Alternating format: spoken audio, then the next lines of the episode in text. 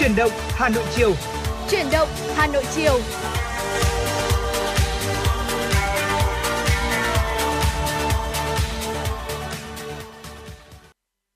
Xin được mến chào quý vị thính giả của FM 96. Ngày hôm nay thì Hồng Hạnh và Phương Nga rất vui khi được đồng hành cùng với quý vị trong 120 phút trực tiếp của chuyển động Hà Nội chiều. Và ngày hôm nay thì chắc chắn rồi chúng tôi sẽ cùng quay trở lại và mang đến cho quý vị những thông tin hữu ích, những ca khúc âm nhạc và mong rằng quý vị cũng luôn luôn tương tác với hai MC của chương trình qua số điện thoại nóng là 024 3773 6688 quý vị nhé. Vâng ạ, xin được gửi lời chào tới quý vị thính giả và ừ, khung giờ quen thuộc của chương trình chuyển động Hà Nội chiều là từ 16 giờ tới 18 giờ trên tần số FM 96 MHz của Đài Phát thanh Truyền hình Hà Nội. Ờ, rất vui ngày hôm nay Phương Nga cùng Hồng Hạnh được đồng hành cùng với quý vị và như thường lệ sẽ là những tin tức đáng quan tâm, những ờ, câu chuyện ờ, theo từng tiểu mục nhỏ với những chủ đề đời thương trong cuộc sống chúng tôi đã chuẩn bị sẵn để có thể bàn luận và cùng suy ngẫm với quý vị. Bên cạnh đó không thể thiếu nữa đó chính là những giai điệu âm nhạc nên là quý vị đừng quên có thể tương tương tác với chương trình ở thông qua hai kênh tương tác quen thuộc số đường dây nóng 024 3773 6688 hoặc trang fanpage của chương trình FM96 gạch đối thời sự Hà Nội để có thể chia sẻ những câu chuyện của mình hoặc là uh, yêu cầu những giai điệu ca khúc mà quý vị muốn lắng nghe nhé. Và bây giờ thì có lẽ sẽ là một món quà âm nhạc đầu tiên mà chúng ta gửi tặng tới quý vị thính giả đúng không? Chắc chắn rồi và ngày hôm nay thì Hồng Hạnh đã rất là may mắn khi nhận được ngay một yêu cầu âm nhạc trước khi chương trình phát sóng. Đó chính là một ca khúc với tựa đề rất quen thuộc với giới trẻ trong những uh, thời gian gần đây, đặc biệt là trên nền tảng mạng xã hội TikTok. Đó chính là ca khúc Lần hẹn hò đầu tiên với sự thể hiện của ca sĩ Huyền Tâm Môn. Và ngay bây giờ, xin mời quý vị thính giả sẽ cùng lắng nghe.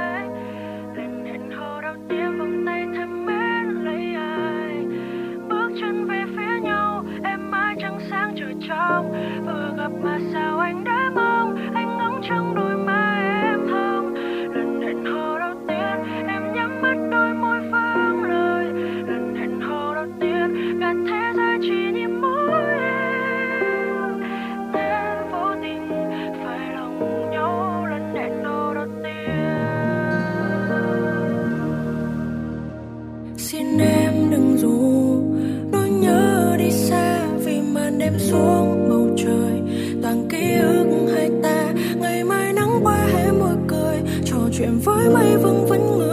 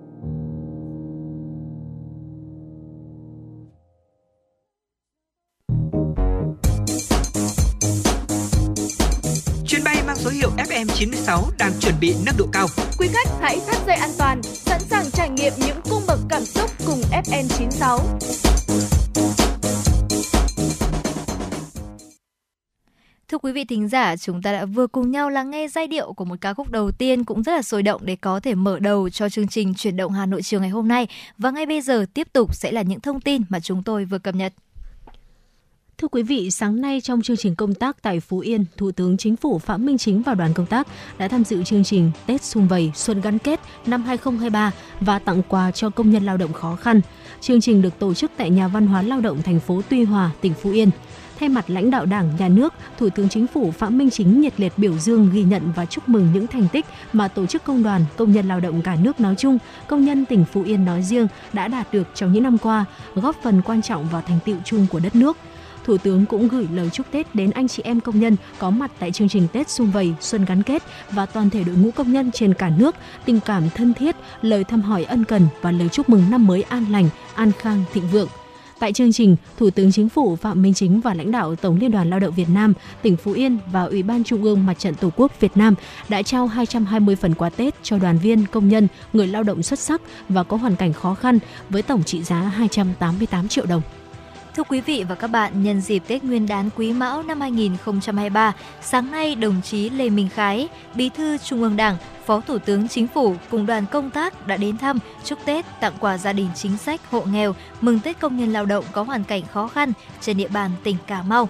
Tại thành phố Cà Mau, Phó Thủ tướng Lê Minh Khái đã đến thăm, chúc Tết, tặng quà mẹ Việt Nam anh hùng Nguyễn Kim Mai, sinh năm 1933, ngụ khóm 7, phường 7 và gia đình thương binh 2 trên 4 Quách Văn Rú, sinh năm 1946, ngụ khóm 6, phường 5.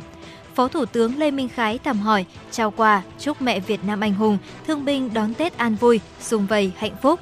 Mong muốn các cụ tiếp tục sống vui, sống khỏe là điểm tựa tinh thần để con cháu học tập, nói theo, trở thành những công dân đóng góp tích cực cho xã hội. Sáng cùng ngày, Phó Thủ tướng Lê Minh Khái cùng đoàn công tác và lãnh đạo tỉnh ủy, Hội đồng Nhân dân, Ủy ban Nhân dân, Ủy ban Mặt trận Tổ quốc Việt Nam tỉnh Cà Mau đã họp mặt chúc Tết hộ nghèo và công nhân lao động có hoàn cảnh khó khăn tại Trung tâm Hội nghị tỉnh Cà Mau. Tại đây, Phó Thủ tướng Lê Minh Khái và đại diện lãnh đạo tỉnh Cà Mau đã trao hơn 450 phần quà Tết tặng hộ nghèo, công nhân lao động có hoàn cảnh khó khăn trên địa bàn tỉnh. Mỗi phần quà gồm quà tặng và 1 triệu đồng tiền mặt. Sáng nay, đồng chí Vương Đình Huệ, Ủy viên Bộ Chính trị, Chủ tịch Quốc hội cùng đoàn công tác của Quốc hội đã tới thăm chúc Tết tặng quà mẹ Việt Nam anh hùng, gia đình chính sách và hộ nghèo tại Quảng Bình. Mở đầu chuyến công tác đến Quảng Bình, Chủ tịch Quốc hội Vương Đình Huệ và đoàn công tác và lãnh đạo tỉnh Quảng Bình đến dân hương tại đền thờ Bắc Hồ và các anh hùng liệt sĩ tỉnh Quảng Bình. Trong không khí trang nghiêm, Chủ tịch Quốc hội Vương Đình Huệ và đồng chí Vũ Đại Thắng, Ủy viên Trung ương Đảng, Bí thư tỉnh ủy Quảng Bình đã thực hiện nghi thức thỉnh chuông đồng chí Vương Đình Huệ cùng các đại biểu đã kính cẩn dâng hương hoa và dành chút mặc niệm bày tỏ lòng biết ơn tưởng nhớ công lao to lớn của Chủ tịch Hồ Chí Minh, các anh hùng liệt sĩ đã cống hiến cả đời mình cho sự nghiệp đấu tranh giải phóng dân tộc, thống nhất đất nước. Trong sổ lưu niệm tại đền thờ, Chủ tịch Quốc hội xúc động viết – vô cùng xúc động nghiêng mình tưởng nhớ và dâng nén tâm nhang lên Bắc Hồ và các anh hùng liệt sĩ đã hy sinh vì Tổ quốc. Xin nguyện mãi mãi đi theo con đường mà Đảng Bắc Hồ đã lựa chọn, góp phần xây dựng Tổ quốc Việt Nam xã hội chủ nghĩa ngày càng đàng hoàng hơn, to đẹp hơn, dân giàu, nước mạnh, dân chủ, công bằng văn minh. Tiếp đó, Chủ tịch Quốc hội Vương Đình Huệ và đoàn công tác đến thăm, nói chuyện với các nghiệp đoàn nghề cá Bảo Ninh. Thưa quý vị, vừa rồi là những tin tức đầu tiên mà chúng tôi muốn gửi đến quý vị trong chuyển động Hà Nội chiều ngày hôm nay. Và ngay bây giờ tất nhiên rồi chúng ta sẽ cùng quay trở lại với không gian âm nhạc của FM96 qua ca khúc Như Hoa Mùa Xuân, một ca khúc để chúng ta tiếp tục đón chào không khí Tết đến xuân về trong buổi chiều ngày hôm nay. Xin mời quý vị sẽ cùng lắng nghe.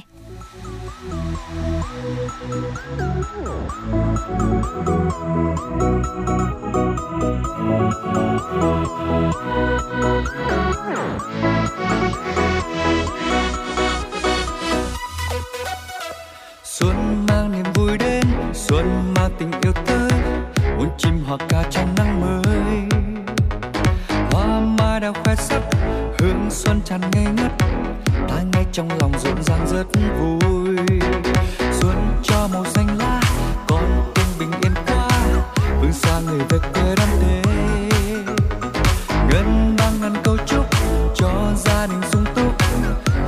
Chào mùa xuân mới. sang xuân đang về trên lối, cho tâm hồn phơi phới, rạng rỡ hoan ca bao điệu nhạc xuân vui. Ô kia mùa xuân đơm hoa một cây trái nắng chưa lấp lánh trên cành mai. Nhà nhà hạnh phúc đón xuân vừa sáng, đón thêm bao điều bình an. Chúc nhau không phiền lo, gia đình luôn ấm no. Chúc nhau nhiều điều may, trái tim yêu thật thấy vui xuân vầy. Đón tết này, mùa xuân về mang bình an qua đây. Người người cùng đón tết xuân về đây. Nắng xuân tô hồng, trời mây. Pháo hoa reo mùa xuân quây quần bên bánh trưng. Hát khúc ca mừng xuân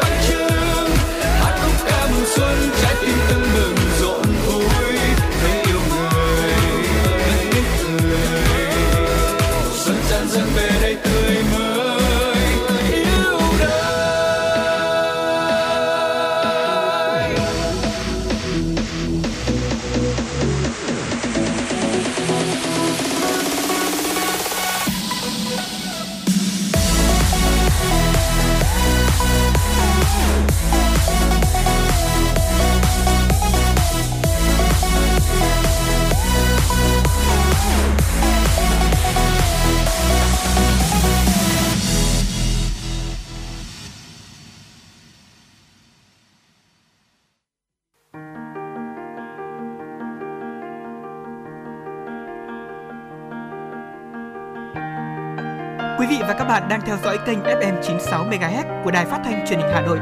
Hãy giữ sóng và tương tác với chúng tôi theo số điện thoại 024 3773 6688. FM 96 đồng hành trên mọi nẻo đường. Thưa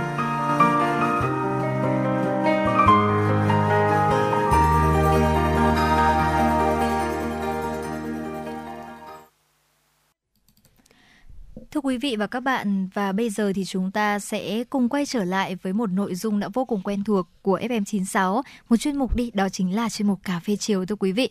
Ngày hôm nay thì chúng ta sẽ cùng nhau nói về việc để có thể làm sao chữa lành bản thân mình. Thật ra thì à, Hồng Hạnh thấy rằng là trong những khoảng thời gian cuối năm này thì chúng ta sẽ có rất nhiều công việc, rất là nhiều bộn bề đúng không? Hồng Hạnh ừ. sau khi chia sẻ với những người bạn của mình thì gần như những cái chủ đề nói chuyện cuối năm này sẽ là làm thế nào để chúng ta sắm sửa cho một cái Tết đủ đầy, làm thế nào để chúng ta mang tiền về cho cha mẹ đúng không? Ừ. Và cũng rất nhiều những câu chuyện khác nữa và thực sự là Hồng Hạnh thấy rằng là bên cạnh những cái sự háo hức đón Tết về thì chúng ta cũng có rất nhiều lo toan và đôi lúc khi mà chúng ta uh, đã có quá nhiều công việc này, có quá nhiều lo toan đó thì đôi lúc mình sẽ bị bỏ quên bản thân mình và đó cũng chính là lý do mà ngày hôm nay Hồng Hạnh và Phương Nga đã lựa chọn một chủ đề cũng hết sức đặc biệt đó chính là quay trở về nguyên bản để chữa lành sau một năm đầy thách thức và đầy khó khăn. Nhưng mà bây giờ thì chúng ta sẽ cùng đặt ra một câu hỏi. Vậy thì chữa lành là gì? Phương Nga có thể cùng Hồng Hạnh và quý vị thính giả giải đáp được không? Ừ, đây có lẽ là cái cụm từ mà có thể là gần đây chúng ta nghe được nhiều hơn ừ. từ các bạn trẻ, đặc biệt là người trẻ. Đúng Họ rồi. đã bắt đầu có một cái xu hướng đấy là làm một cách nào đó tìm đến những cái hoạt động nào đó để có thể chữa lành cho tâm hồn bản thân mình. Um, đầu tiên chúng ta sẽ thử uh, tìm về những cái khái niệm nguyên bản của chữa lành rồi sau đó chúng ta sẽ dần dần cùng uh, bàn luận thêm về những cái câu chuyện thực tế ở thời điểm hiện tại nhé chữa lành thì chúng ta có thể hiểu đó là quay về với chính mình kết nối với lại bên trong với bản thể nội tâm của mình. Khi mà ai đó không còn cảm thấy hạnh phúc bỗng thấy muộn phiền chơi vơi vào cuộc sống của chúng ta bỗng nhiên là cảm thấy trở nên vô nghĩa thì đó chính là lúc mà chúng ta cần phải chữa lành chữa lành thì sẽ đưa con người ta về đối diện với chính mình chuyển hóa những suy nghĩ cảm xúc tiêu cực hỗn độn bên trong. Việc này thực ra là không hề dễ dàng đâu ạ. Nhưng mà khi chúng ta đã chữa lành thành công thì sự mãn nguyện bình an từ bên trong tự nó sẽ sản sinh ra nội tiết tố hạnh phúc giúp chúng ta đón nhận và tận hưởng cuộc sống ở thời gian sắp tới được tốt hơn. Ở vào tháng 8 năm 2021 thì Hưởng ứng theo tinh thần này, có một dự án sức khỏe cộng đồng được khởi xướng nhằm nâng cao nhận thức và nâng dậy sức khỏe tinh thần, mang tên uh, một cái câu hỏi đó rất là đánh trực tiếp vào và vào nội tại của chúng ta đấy ừ. là bạn ơi, bạn có khỏe không? Dự án thu hút 12.000 người tham gia, từ đó có thể thấy được rằng là chữa lành dần dần không còn là một câu chuyện của riêng ai cả. À, do vậy là chúng ta sẽ không cần phải né tránh hay là cảm thấy khó khăn khi mà đối diện với những cái bất ổn đến từ bên trong mình và ngay từ những người bạn của phương nga thì gần đây tôi cũng thấy là họ có cái xu hướng một vài người đấy là ở cái thời điểm cuối năm như thế này này thay vì là cứ tất bật mải mê chạy ừ. theo những cái doanh số theo những cái chỉ tiêu cuối ừ. năm ấy để kết thúc ờ, một cái cái cái cái ờ, thời điểm cuối năm thực sự là rực rỡ với uh, tiền thưởng này ừ. với uh, lương uh, lương mà mình nhận về làm sao mà để được cao nhất hay là ừ. tốt nhất thì họ lại chọn cách đấy là tạm gác sớm lại công việc của mình ừ.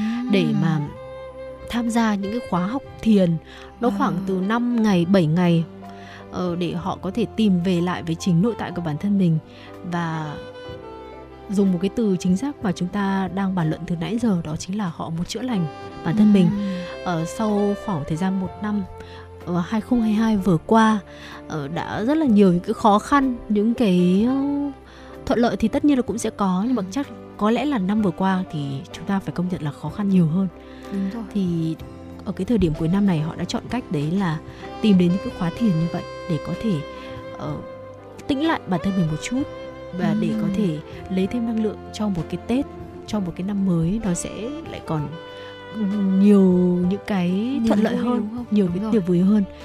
Và Hồng Hạnh biết rằng là hiện tại thì rất nhiều người trẻ cũng đã quan tâm đến cảm xúc nội tại của mình.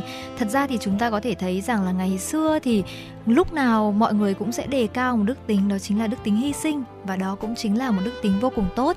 Vì ừ. thế mà họ thường sẽ đặt những uh, gọi là gia đình này hay là những người thân yêu của mình lên trên và đôi lúc thì cái sự hy sinh đến nhiều quá đến mức mà mình sẽ thường đánh mất đi quên đi những cái cảm xúc của bản thân mình và hồng hạnh cũng đã rất là nhiều lúc thấy rằng là bố mẹ của mình cũng rất là mệt mỏi và gần như là họ sẽ luôn luôn đề cao cái cảm xúc của mọi người hơn. Nhưng mà càng ngày thì có thể là các bạn trẻ đã càng ngày càng tập trung hơn vào cái cảm xúc của bản thân và quan trọng nhất là sự cân bằng trong cuộc sống nội tại của họ. Và cũng có rất nhiều người đã bắt đầu tìm kiếm những cái từ khóa là làm thế nào để chúng ta có thể chữa lành. Và ừ. ở đây thì chúng ta sẽ cùng nhau tìm ra những cái giải pháp có thể dù nhỏ thôi để giúp chúng ta có thể là chữa lành mình đầu tiên là trong những ngày cuối năm này đã. À, việc chữa lành thì chúng ta nên được đưa vào thói quen hàng ngày. Mỗi ngày thì ta có thể chọn một thời điểm để quay về với chính mình kết nối với tầng sâu thẳm bên trong. Những ngày đầu thì có thể sẽ rất khó khăn và khiến ta cảm thấy là cũng chưa thực sự quen với điều đó. Nhưng mà nếu kiên trì thì một ngày nào đó chúng ta sẽ thấy mình mạnh mẽ và tươi mới hơn. Và sau đây thì cũng sẽ là một vài gợi ý của hồng hạnh và phương nga để chúng ta có thể là chữa lành hơn về mặt cảm xúc bằng những hành động cụ thể. Đầu tiên đó chính là trở về. Thưa quý vị, có lẽ là căn nhà thì chính là một nơi mà chúng ta luôn được gọi là trái tim luôn luôn nằm trong trái tim của mỗi người. Và chúng ta cũng hãy đưa cảm xúc của mình trở về nguồn.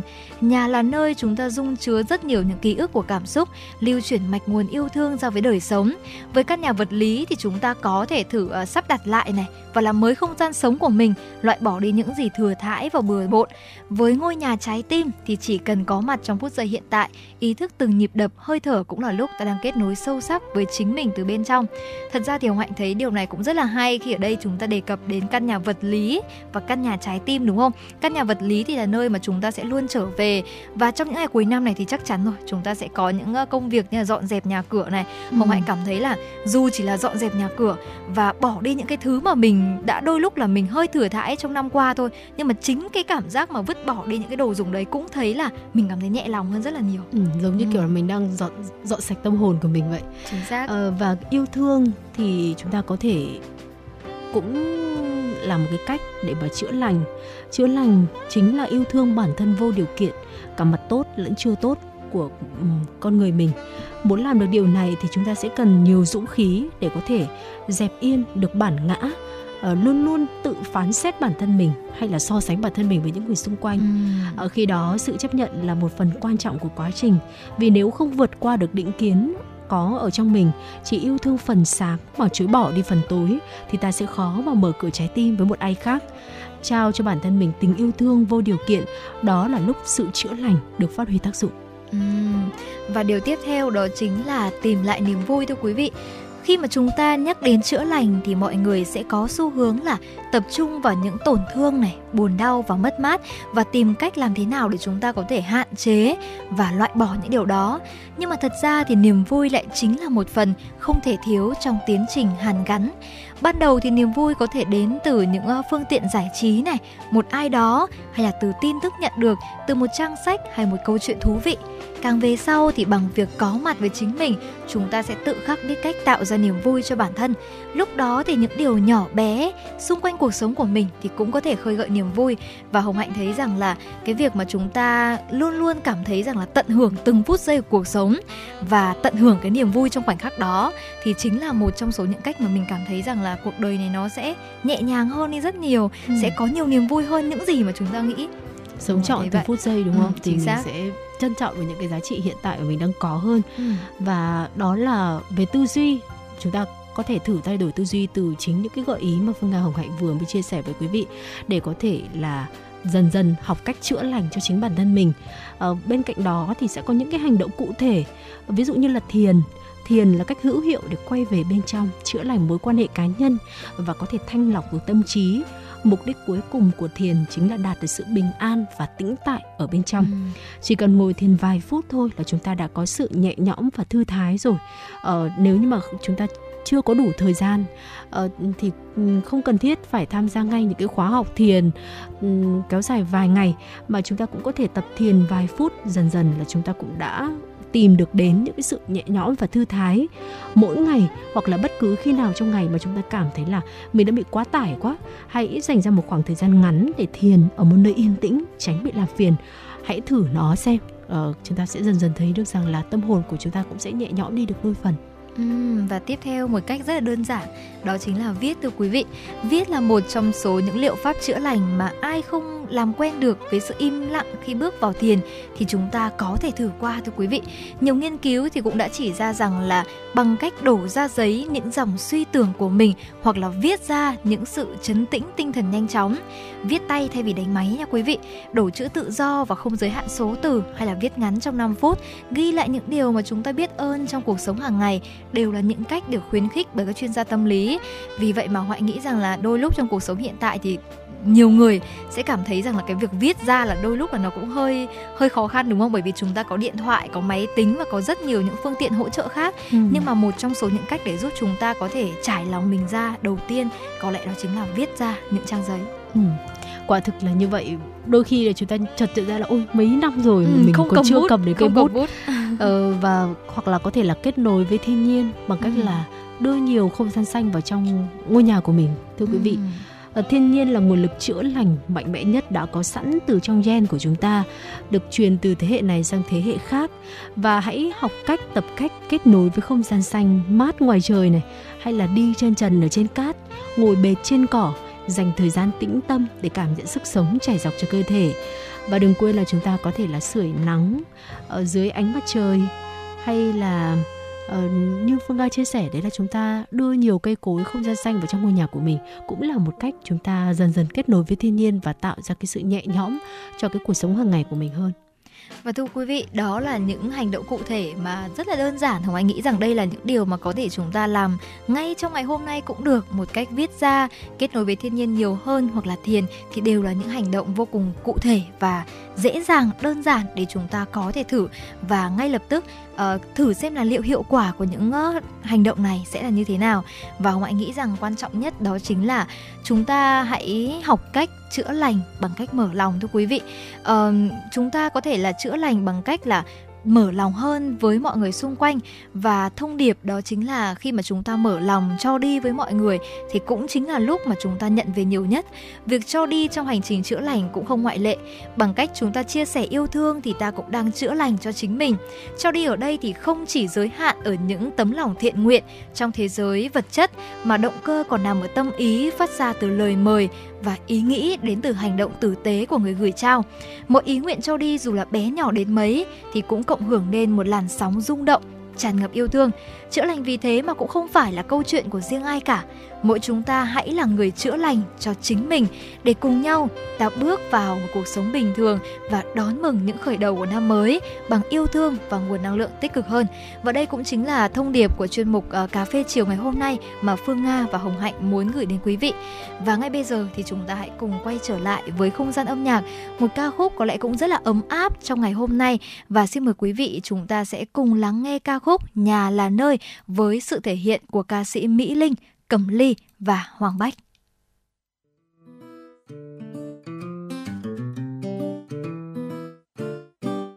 Nhà là nơi bố đồng tình cùng con lao vào bếp Mẹ phần em đã tươi cười đồ ăn ngon được la la la la la la la La la la la la la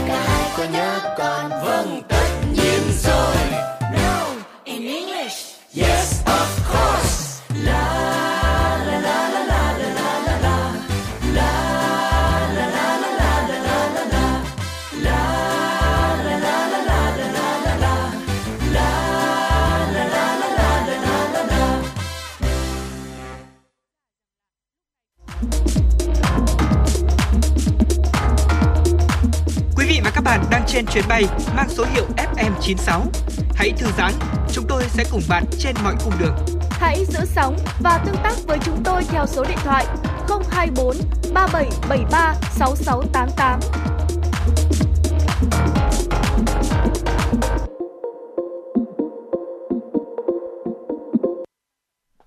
Thưa quý vị, cùng tiếp tục chương trình chuyển động Hà Nội chiều nay với những tin tức quốc tế. Hôm qua, không quân Ấn Độ IAF thông báo nước này và Nhật Bản sẽ tổ chức cuộc tập trận không quân song phương đầu tiên từ ngày 12 tới ngày 26 tháng 1. Động thái phản ánh mối quan hệ quốc phòng ngày càng gia tăng giữa hai nước. Cuộc tập trận mang tên View Guardian 2023 có sự tham gia của IAF và lực lượng phòng vệ trên không Nhật Bản JASDF sẽ được tổ chức tại căn cứ không quân Hyakuri của Nhật Bản. Tham gia cuộc tập trận, IAF sẽ cử 4 máy bay chiến đấu Su-30 MKI, hai máy bay vận tải C-17 và một máy bay tiếp liệu trên không Il-78. Trong khi đó, phía JASDF sẽ triển khai 4 máy bay F-2 và 4 máy bay F-15. Trong tuyên bố, IAF nêu rõ để thúc đẩy hợp tác phòng không giữa hai bên, Ấn Độ và Nhật Bản đều sẵn sàng tổ chức cuộc tập trận chung không quân Rear Guardian 2023. Trong cuộc tập trận không quân chung đầu tiên này, hai lực lượng sẽ thực hiện các nội dung diễn tập không chiến đa lĩnh vực trong một môi trường phức tạp, đồng thời sẽ trao đổi các phương pháp hay nhất. Thưa quý vị và các bạn, theo số liệu mới công bố của Ngân hàng Trung ương Venezuela, GDP của Venezuela trong 9 tháng đầu năm 2022 tăng 17,73% so với cùng kỳ năm 2021. Trong đó, hầu hết các lĩnh vực đều tăng trưởng tích cực. CBV cho biết, năng suất khu vực công 20,03% trong 3 quý đầu năm 2022, trong khi năng suất của khu vực tư nhân tăng 15,55%. Các lĩnh vực đạt tỷ lệ tăng trưởng cao nhất là vận tải và kho bãi 54,35%, sản xuất là 39,61% và thương mại là 25,28%. Bên cạnh đó, lĩnh vực xây dựng đạt mức tăng trưởng là 35,45%, chủ yếu là các dự án phi nhà ở. Lĩnh vực dầu mỏ cũng ghi nhận mức tăng trưởng là 27,09% nhờ sự phục hồi khả năng khai thác dầu thô. Venezuela đã trải qua 5 quý liên tiếp mà hầu hết các lĩnh vực kinh tế đều đạt tăng trưởng tích cực, phần nào phản ánh hiệu quả và tiến bộ trong hoạt động của hệ thống sản xuất tại quốc gia này. Những ngày đầu năm 2023, Venezuela đón chuyến tàu du lịch đầu tiên từ châu Âu sau 15 năm. Con tàu Amande treo cờ Bahamas cập cảng đảo Margarita của Venezuela với gần 500 hành khách, chủ yếu đến từ Tây Ban Nha, Pháp, Đức, Italy và Thụy Sĩ. Bộ trưởng du lịch Ali Pandron nhấn mạnh, Venezuela đã nằm ngoài tầm ngắm của các tàu du lịch trong nhiều năm qua. Vì vậy, chuyến tàu thương mại này hứa hẹn mở ra nhiều cơ hội để ngành công nghiệp không khói của Venezuela dần hồi phục trong thời gian tới. Nhất là sau một thời gian dài, khách du lịch không tới nước này do tình hình an ninh bất ổn và khủng hoảng kinh tế trầm trọng. Theo báo cáo mới công bố của đơn vị tình báo kinh tế EIU, thị trường năng lượng năm 2023 sẽ trải qua một năm tăng trưởng chậm, giá cả tăng cao. Tuy nhiên, các chính phủ đã sẵn sàng thực hiện một loạt biện pháp hạn chế các tác động tồi tệ nhất của cuộc khủng hoảng. Cụ thể, dự báo tiêu thụ năng lượng toàn cầu sẽ chỉ tăng 1,3% trong năm tới, nhỉnh hơn một chút so với ước tính tăng trưởng 0,9% của năm 2022, song vẫn cho thấy xu hướng nhu cầu yếu. Trong khi đó, các lệnh trừng phạt của phương Tây với dầu khí đốt của Nga sẽ khiến giá tăng cao hơn. Việc châu Âu tìm cách thay thế khí đốt của Nga đã khiến giá khí thiên nhiên hóa lỏng của Mỹ, Australia và Qatar tăng vọt. Để giảm bớt các tác động tiêu cực từ khủng hoảng năng lượng, chính phủ các nước đã bắt đầu can thiệp thông qua các biện pháp hỗ trợ trực tiếp hoặc hạn chế giá tiêu dùng. EU đã đưa ra kế hoạch loại bỏ phụ thuộc năng lượng vào Nga bằng cách tăng hiệu quả sử dụng năng lượng, tăng cường sử dụng năng lượng tái tạo. Mỹ ban hành đạo luật giảm lạm phát có trị giá 430 tỷ đô la Mỹ, trong đó có các sáng kiến để phát triển hiệu quả năng lượng, thúc đẩy năng lượng tái tạo. Australia đã công bố 4 biện pháp để ứng phó tác động của tăng giá do áp lực năng lượng đối với các gia đình, doanh nghiệp nhỏ và nhà sản xuất. Hôm nay, Trung Quốc chính thức mở cửa biên giới và bỏ cách ly kiểm dịch. Trước đó, những chuyến bay quốc tế khởi hành từ Trung Quốc đã dần được nối lại. Thành phố Hạ Môn ở phía đông Trung Quốc đã chứng kiến một lượng lớn các chuyến bay quốc tế trong vài tuần qua, khi ngành du lịch và vận tải hàng không đang dần phục hồi sau đại dịch Covid-19. Tại sân bay quốc tế Hạ Môn, mỗi ngày có thể dễ dàng bắt gặp hình ảnh những hàng dài du khách xếp hàng để làm thủ tục khởi hành. Điều kiện xuất cảnh bao gồm chứng nhận đã tiêm phòng đầy đủ hai liều vaccine ngừa Covid-19. Hầu hết những du khách này ra nước ngoài với mục đích học tập, thăm bạn bè hoặc người thân. Sự gia tăng các chuyến bay quốc tế và cải thiện quản lý xuất nhập cảnh đã giúp việc xuất ngoại của người dân Trung Quốc trở nên dễ dàng hơn. Hãng hàng không Hạ Môn đã khai trương 4 tuyến mới từ Hạ Môn đến Jakarta, Indonesia kể từ đầu tháng này, với tỷ lệ hành khách đang tăng dần đều đặn. Thưa quý vị, vừa rồi là những thông tin mà chúng tôi vừa gửi đến quý vị à, trong buổi chiều ngày hôm nay. Và ngay bây giờ thì chắc chắn rồi chúng ta sẽ cùng quay trở lại không gian âm nhạc. Và ngay bây giờ thì à, Hồng Hạnh cũng đã nhận được một yêu cầu âm nhạc đến từ một quý vị thính giả có đuôi số điện thoại là 422 với ca khúc là Tâm sự tuổi 30. Có lẽ là trong những à, giờ phút cuối năm này thì mỗi người đều sẽ có trong mình rất là nhiều tâm sự, đặc biệt là có lẽ là ở lứa tuổi như là tuổi 30 này hoặc là lứa tuổi mà chúng đang trông tranh ờ, khi mà chúng ta ta đang có những cái công việc và làm thế nào để ổn định cuộc sống hơn. Và có lẽ thì ca khúc này cũng chính là như một lời giải bày của vị thính giả này đến với FM 96 ngày hôm nay. Và ngay bây giờ xin mời quý vị thính giả, chúng ta sẽ cùng lắng nghe tâm sự tuổi 30.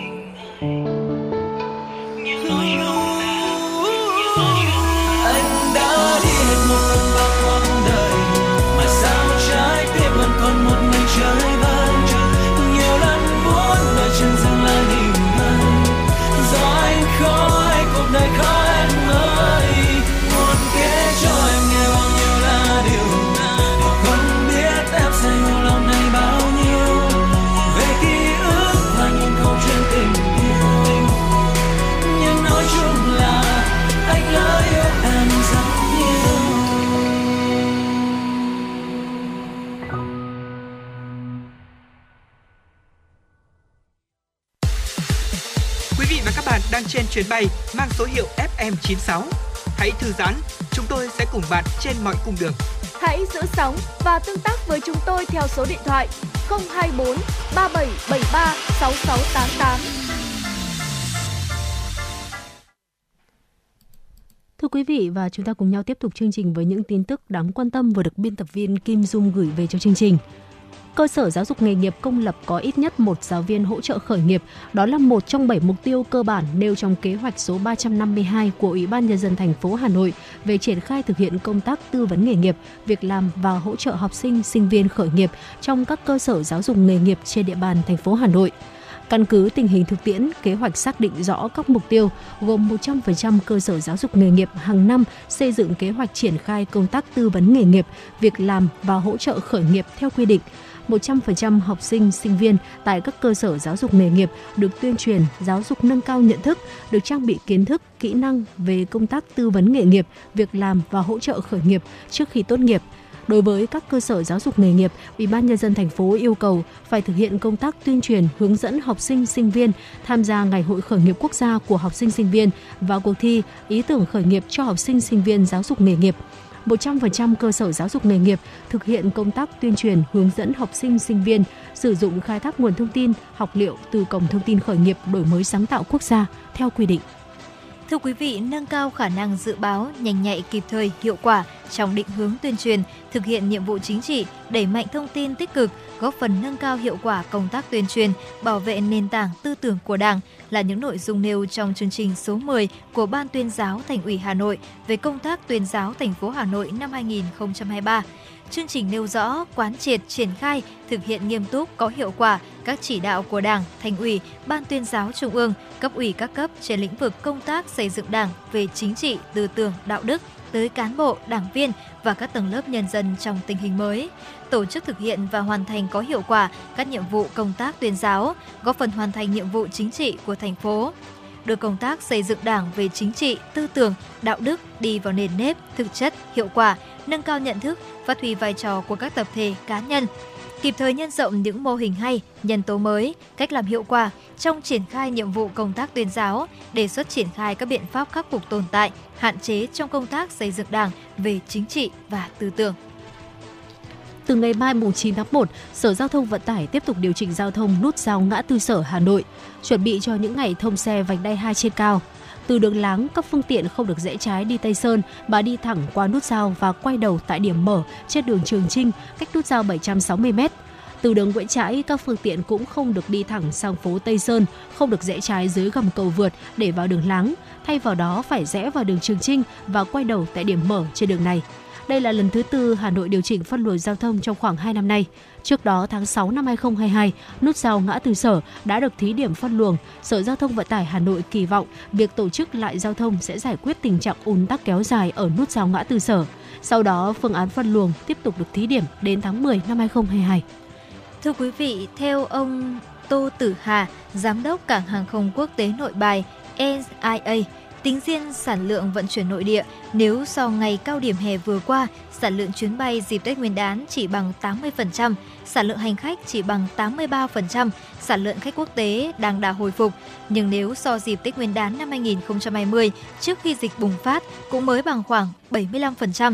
Tính tổng thể cả quốc tế và nội địa, sản lượng tại NIA chưa vượt quá đợt cao điểm hè năm 2022, 634 lượt chuyến bay, 106.000 lượt hành khách trên một ngày. Mặc dù dự báo sản lượng vận chuyển dịp Tết không vượt quá cao điểm hè, song từ rất sớm, NIA đã chủ động các biện pháp đảm bảo khai thác, thực hiện tăng cường an ninh cấp độ 1 từ ngày 16 tháng 1 đến hết ngày 28 tháng 1 theo chỉ đạo của Cục Hàng không Việt Nam tăng nhân lực tại các vị trí, tăng tần suất kiểm tra trực quan ngẫu nhiên đối với hành khách, hành lý sách tay qua cổng từ không có dấu hiệu nghi vấn. NIA cũng khuyến khích hành khách đi tàu bay trong dịp Tết Nguyên đán, sử dụng các phương tiện công cộng để giảm tải cho bãi đỗ phương tiện và nhanh chóng tiếp cận nhà ga. Chủ động lên sớm trước giờ bay, có mặt trước giờ bay 2 tiếng đối với chuyến bay nội địa và 3 tiếng đối với chuyến bay quốc tế. Chuẩn bị đầy đủ giấy tờ tùy thân, đọc kỹ các quy định của hãng hàng không về yêu cầu vận chuyển. Hành khách nên làm thủ tục web check-in hoặc check-in để tiết kiệm thời gian xếp hàng qua quầy thủ tục các hành khách đoàn khi làm thủ tục web check-in cần tách riêng mỗi khách một thẻ để kiểm tra nhanh chóng. Nếu để trên cùng một thiết bị điện thoại sẽ mất rất nhiều thời gian và gây khó khăn cho nhân viên an ninh hàng không khi kiểm tra đối chiếu. Thưa quý vị, đó là những tin tức chúng tôi chuyển tới quý vị. À, còn bây giờ thì à, sẽ cùng chuyển sang tiểu mục khám phá Hà Nội trong chương trình chuyển động Hà Nội chiều nay. À, có thể nói là vào thời tiết uh, xe xe lạnh của Hà Nội hay là lạnh giá hẳn đi thì chúng ta vào cái tầm chiều chiều như này nó là một cái khoảng rất là tuyệt vời và phù hợp để chúng ta đi thưởng thức cái món ăn. Mà có lẽ là ở Hà Nội thì nó mới khiến cho chúng ta cảm thấy là nhung nhớ nhiều cái hương vị. Đấy là hàng bánh đúc nóng. Và ở Hà Nội thì có khá là nhiều những cái hàng bánh đúc nóng mà nó đã tồn tại hàng chục năm rồi. Và ngày hôm nay thì trong tiểu mục khám phá Hà Nội uh, xin được giới thiệu tới quý vị một địa chỉ hàng bánh bánh đúc nóng đã hơn 30 năm ở Hà Nội. Đó là hàng bánh đúc ở trên phố Lê Ngọc Hân à, đã được nhiều thực khách à, tin tưởng yêu thích lựa chọn ăn từ hàng chục năm nay. Ừ, cứ vào mỗi buổi chiều thì người Hà Nội sẽ thường lê la vào những con ngõ nhỏ để kiếm những cái món quà ăn vặt đã trở thành thương hiệu của thủ đô. Có thể kể tới như là nem chua rán, ốc nóng, bánh đúc nóng. Và trong số những hàng bánh đúc lâu năm nhất thì không thể không kể đến bánh đúc nóng bà nội ở trên phố Lê Ngọc Hân. Quán nằm trong con ngõ sâu, khách có thể ngồi ngoài trời hoặc ở trong nhà. Tại quán, bà Phạm Thị Đội tay lúc nào cũng thoăn thoắt múc bánh, chan nước, cẩn thận điểm từng lá hành, lá sâu thơm. Bà còn luôn vui vẻ. Tôi bán bánh đúc từ hơn 30 năm nay. Ngày trước quán nằm ở mặt đường, sau này mới dọn vào trong ngõ. Mỗi ngày bán được bao nhiêu suất thì tôi cũng không đếm xuể nữa. Bánh đúc ban đầu chỉ là một món ăn của những người nghèo khó, được ăn không hoặc là chấm với nước mắm. Sau này người dân thì đã dần dần biến tấu kết hợp với nhiều nguyên liệu khác để biến món bánh đúc thành món ăn thanh tao của Hà Nội. Bà nội cho biết công thức làm bánh được gia đình truyền lại từ xưa, thành phần chính của bánh từ bột gạo, nấu cho đến khi đặc quánh lại sền sệt. Và nếu mà chúng ta nhắc đến bánh đúc nóng này thì chắc chắn là chúng ta cũng sẽ phải luôn luôn là phải suýt xoa về cái phần nhân bánh bởi vì phần nhân bánh sẽ được làm từ thịt và mộc nhĩ băm nhuyễn rang chín. Nếu bánh đúc nguội chấm tương bần khi ăn sần sật, giòn giòn thì bánh đúc nóng lại được kết hợp với nhiều nguyên liệu hơn. Khi có khách thì bà nội lần lượt cho bánh đã nấu chín, thêm nhân thịt mộc nhĩ, tràn nước dùng nóng và rắc hành khô, hành lá. Nước dùng thì được nấu từ xương và nước mắm chua ngọt, vị thanh thanh.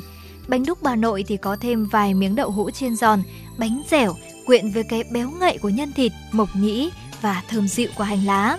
Nằm khuất trong khu ngõ nhỏ nhưng mà bánh đúc bà nội lúc nào cũng có khách. Bánh đúc không phải là món ăn để no, mà đây là thức quà dành cho những buổi xế chiều này hay là cho những lúc mình lân la hẻ phố ăn cho vui miệng. Với hơn 30 năm, bánh đúc bà nội đã trở thành hương vị gắn liền với tuổi thơ của rất nhiều người. Nhiều thực khách thì đã lui tới quán bà nội vài chục năm qua à, và cũng có chia sẻ thì anh Nguyễn Khánh, một thực khách cũng đã rất lâu năm cho biết là anh đã ăn bánh đúc bà nội từ thuở bé rồi và đến nay thì bánh đúc thường là lựa chọn đầu tiên anh nghĩ đến khi mà tìm một món ăn vặt xế chiều, đặc biệt là trong những cái dịp thời tiết se se và lạnh lạnh như thế này. Có chút biến tấu, thêm nhiều thịt, gia vị và đậu phụ, nhưng mà món ăn vẫn giữ được truyền thống qua hàng chục năm. Và chia sẻ với quý vị là quán bánh đúc nóng bà nội thì thường mở cửa từ 8 giờ sáng cho đến tới muộn. Ở mỗi bát bánh đúc là chỉ có giá là từ 20.000 tới 30.000 ừ. đồng thôi. Giá cả rất là bình dân và có lẽ đó cũng là cái lý do để mà uh, quán có thể níu chân được nhiều thực khách. Bà nội cho hay khách đến quán thì khá đa dạng từ những khách quen đã vài chục năm cho đến những vị khách du lịch trong nước và cả nước ngoài. Họ biết tiếng của quán và tìm đến đây để có thể thưởng thức cái món gọi là truyền thống của hà nội. Món bánh đúc thì được gọi nhiều nhất sẽ là vào tầm xế chiều như thế này Ừ. Ờ, hiện thì quán không chỉ là bán bánh đúc đâu để phục vụ nhu cầu thưởng thức đa dạng của thực khách thì bà nội còn bán thêm các cái món như là bún ốc chuối đậu, bánh đa trộn, bún riêu, miến và có lẽ rằng là với từng đầy lý do thì sẽ đã rất là đủ để cho chúng ta uh, vào một cái tầm xế chiều một cái ngày nào đó trong tuần chúng ta ờ, rủ thêm bạn bè đồng nghiệp của mình ghé qua quán bánh đúc nóng bà nội ở trên phố lội Lê Ngọc Hân để có thể thưởng thức những cái món ăn những cái đặc sản làm nên tên tuổi của quán qua hàng chục năm qua. Thì chắc chắn là đó là một cái gợi ý mà chúng tôi tin rằng là rất là giá trị uh, được gửi tới uh, cho quý vị thính giả trong chương trình chuyển động Hà Nội chiều ngày hôm nay trong tiểu mục khám phá Hà Nội và Hồng Hạnh cũng tin rằng là với tiểu mục khám phá Hà Nội thì không chỉ Hồng Hạnh và Phương Nga đâu mà chắc chắn những quý vị thính giả cũng có cho mình rất là nhiều những địa điểm mà đặc sắc của Hà Nội này và cũng là những món ăn ngon mà có lẽ rằng là những người phải ở Hà Nội đủ lâu, đi Hà Nội đủ nhiều mới có thể tìm ra được những quán ăn đó và mới có thể thưởng thức được chúng. Vì vậy mà ngày hôm nay thì Hồng Hạnh và Phương Nga cũng rất mong quý vị thính giả có thể cùng tương tác với hai MC của chương trình qua số điện thoại nóng của chương trình hoặc là qua kênh tương tác Facebook đó chính là FM96 Thời sự Hà Nội để chúng ta có thể lan tỏa hơn nữa tình yêu thương với Hà Nội. Bởi vì có lẽ rằng là 36 phố phường đúng không ạ? Thì có thể nếu mà chúng ta ở Hà Nội cả đời cũng sẽ Ừ. không thể nào khám phá được hết. Vì vậy nếu mà quý vị chúng ta đã có trong mình những địa điểm ờ, rất là thú vị này những nơi những quán ăn ngon mà mình cảm thấy tâm đắc thì hãy cùng chia sẻ với Hồng Hạnh Phương Nga với chuyển động Hà Nội để chúng ta có thể là cùng nhau chia sẻ đến nhiều thính giả hơn nữa để thưởng thức Hà Nội một cách trọn vẹn hơn và ngày hôm nay Tiểu mạnh thấy rằng cũng là một buổi chiều hơi lành lạnh một chút. Nếu mà quý vị thính giả chúng ta đang à, bỗng cảm thấy rằng là ờ, đi làm về và cũng hơi đói bụng một chút và muốn cùng lân la cùng với bạn bè để có thể hàn huyên những câu chuyện cuối năm thì hoàn toàn chúng ta có thể đến với quán bánh đúc nóng tại phố Lê Ngọc Hân để vừa lân la chuyện trò và vừa thưởng thức uh, gọi là tay nghề của bà nội. Một tay nghề mà đã được uh, rất nhiều vị thực khách chứng nhận qua 30 năm qua, đúng không ạ? Vì vậy mà ngày hôm nay thì đây cũng chính là gợi ý của chúng tôi để giúp quý vị thính giả có thêm một buổi chiều thú vị trong những ờ, dịp cuối năm này và đó cũng chính là nội dung mà chúng tôi muốn gửi đến quý vị trong chuyên mục khám phá Hà Nội ngày hôm nay và chỉ vài phút nữa thôi thì chúng tôi sẽ quay trở lại và tiếp tục cập nhật tới quý vị thính giả những thông tin hữu ích nữa. Còn ngay bây giờ thì xin mời quý vị sẽ cùng đến với không gian âm nhạc của FM96 qua hai ca khúc đến từ sự thể hiện của ca sĩ Bích Phương. Xin mời quý vị sẽ cùng lắng nghe.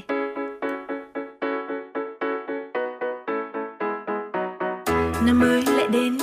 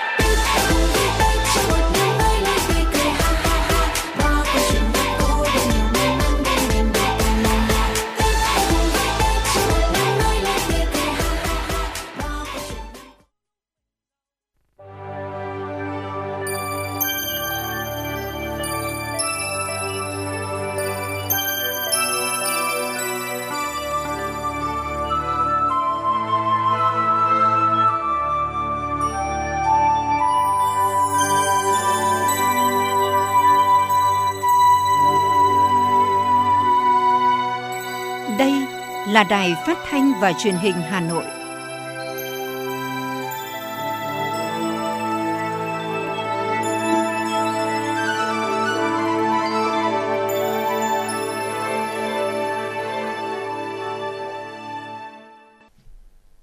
Kính chào quý vị thính giả của Đài Phát thanh Truyền hình Hà Nội. Phương Nga cùng Hồng Hạnh rất vui được tiếp tục đồng hành cùng quý vị trong khung giờ phát thanh chuyển động Hà Nội chiều.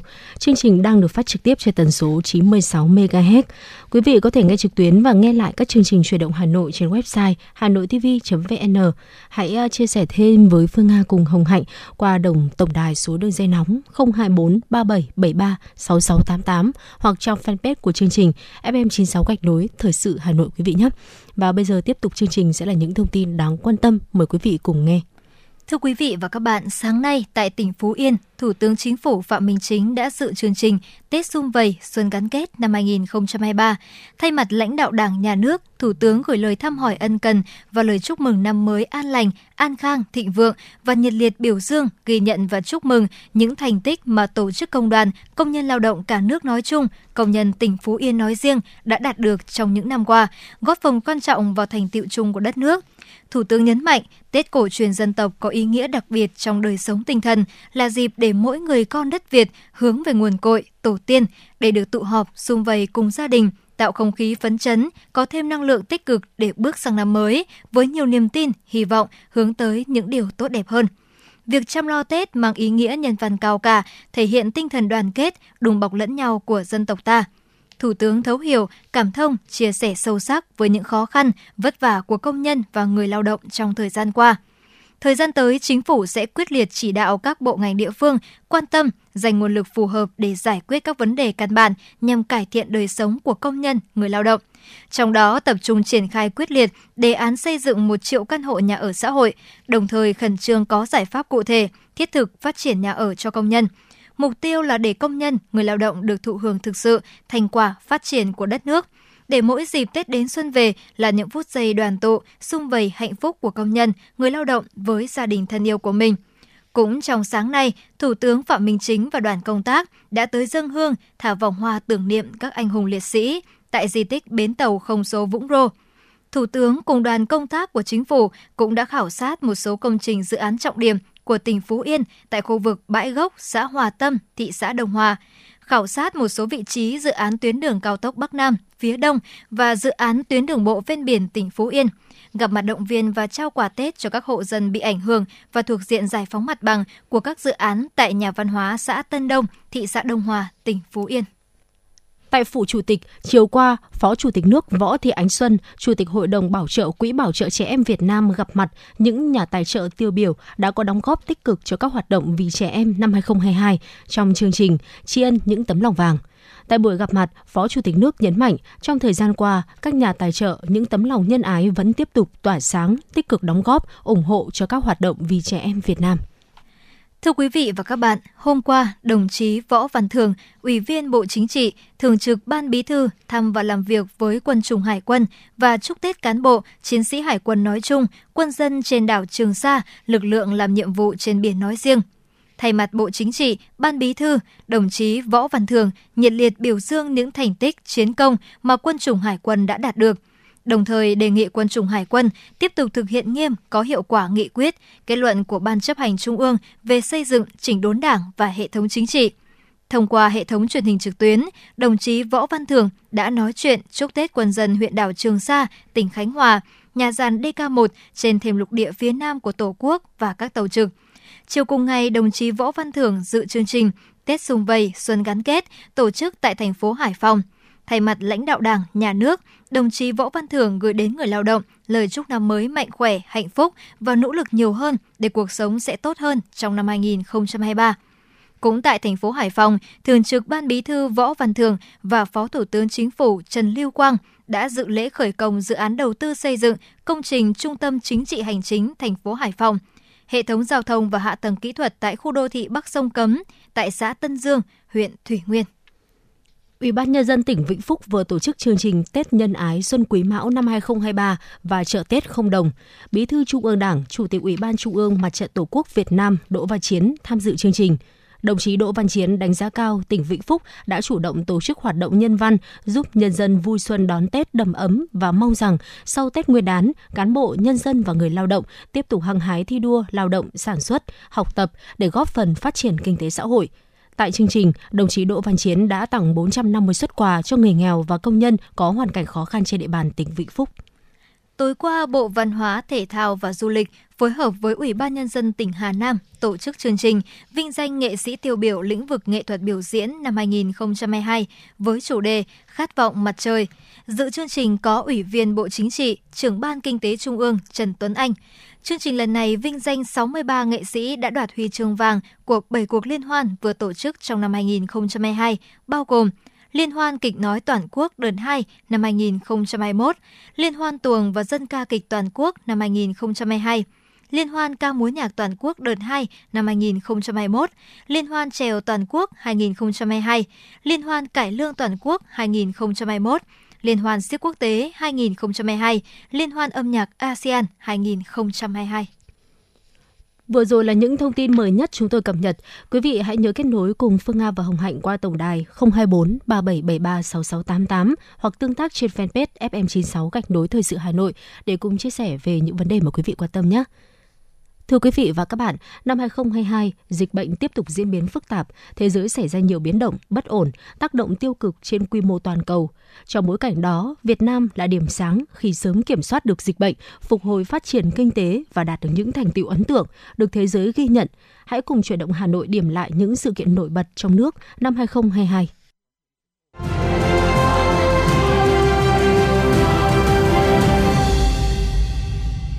Tăng trưởng GDP năm 2022 của Việt Nam dự kiến đạt 7,5 tới 8%, cao hơn so với kế hoạch đề ra là 6 tới 6,5%. Lạm phát được kiểm soát ở mức 3,1 tới 3,3%. Tổng vốn đầu tư trực tiếp nước ngoài thực hiện khoảng 21 tỷ đô la Mỹ, tăng hơn 8% so với năm 2021. Theo Tổng cục Hải quan, tổng kim ngạch xuất nhập khẩu cả nước đạt khoảng 750 tỷ đô la Mỹ, tăng 12,18%. Đây là kết quả ấn tượng trong bối cảnh kinh tế thế giới suy giảm động lực tăng trưởng, lạm phát và chi phí sinh hoạt tăng cao.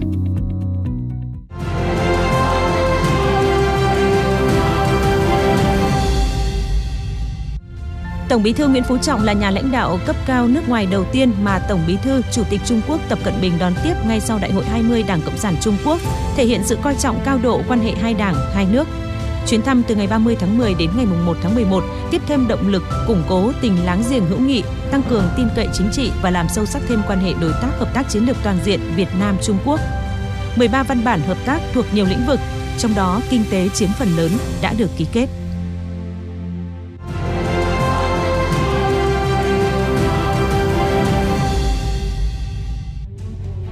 Toàn bộ 63 ban thường vụ tỉnh, thành ủy đã thành lập ban chỉ đạo phòng chống tham nhũng tiêu cực của các địa phương.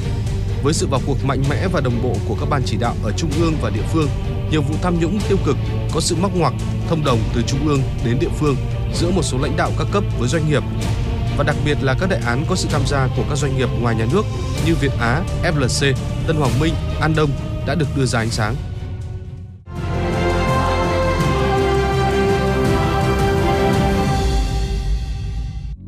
Lần đầu tiên, Bộ Chính trị ban hành 6 nghị quyết về phát triển kinh tế xã hội và bảo đảm quốc phòng an ninh đến năm 2030, tầm nhìn đến năm 2045 của 6 vùng kinh tế nhằm phát huy lợi thế của mỗi vùng, tăng cường tính liên kết nội vùng và liên kết vùng. Tại kỳ họp thứ 3, Quốc hội cũng đã quyết định chủ trương đầu tư 5 dự án giao thông trọng điểm, tạo đột phá về hạ tầng, kết nối không gian giữa các vùng trong cả nước.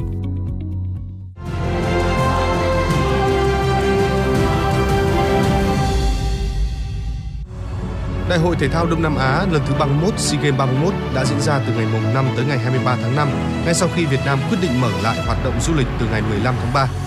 Với thành công của SEA Games 31, Việt Nam được đánh giá cao về công tác tổ chức, thành tích chuyên môn cũng như công tác quảng bá hình ảnh đất nước, con người và du lịch Việt Nam sau hơn 2 năm chiến đấu chống đại dịch Covid-19.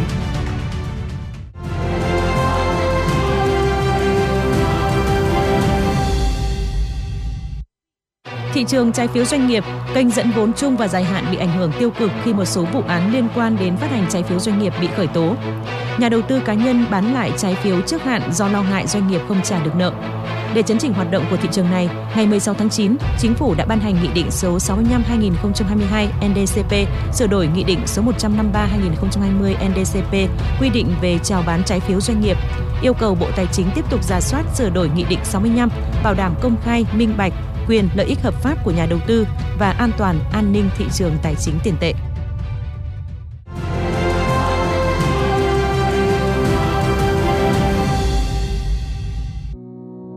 Theo Google, Temasek và Bain Company, tổng giá trị hàng hóa kinh tế số Việt Nam năm 2022 ước đạt 23 tỷ đô la Mỹ, tăng khoảng 28% so với năm 2021, dẫn đầu khu vực Đông Nam Á về tốc độ tăng trưởng. Theo số liệu của Bộ Thông tin và Truyền thông, doanh thu của ngành kinh tế số năm 2022 ước đạt 148 tỷ đô la Mỹ, tức là tăng hơn 10% so với năm 2021.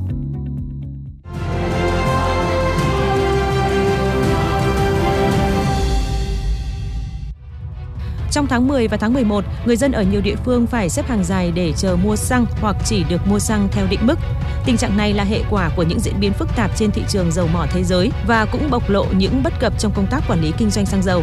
Thực hiện chỉ đạo của chính phủ, Bộ Tài chính, Bộ Công Thương và Ngân hàng Nhà nước đã gấp rút đưa ra giải pháp tháo gỡ tình trạng này.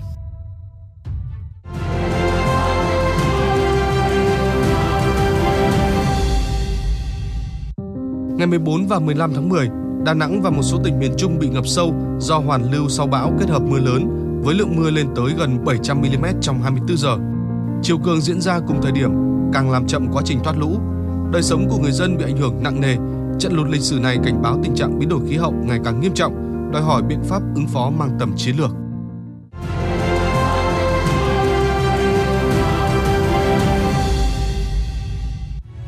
Đội tuyển bóng đá nữ Việt Nam đã trở thành một trong 6 đại diện của châu Á tham dự vòng chung kết giải vô địch bóng đá nữ thế giới 2023. Đây là lần đầu tiên Việt Nam góp mặt tại ngày hội bóng đá nữ lớn nhất hành tinh này. Tại Đại hội Thể thao Đông Nam Á lần thứ 31, SEA Games 31, đội tuyển bóng đá nữ Việt Nam đã bảo vệ thành công ngôi vô địch.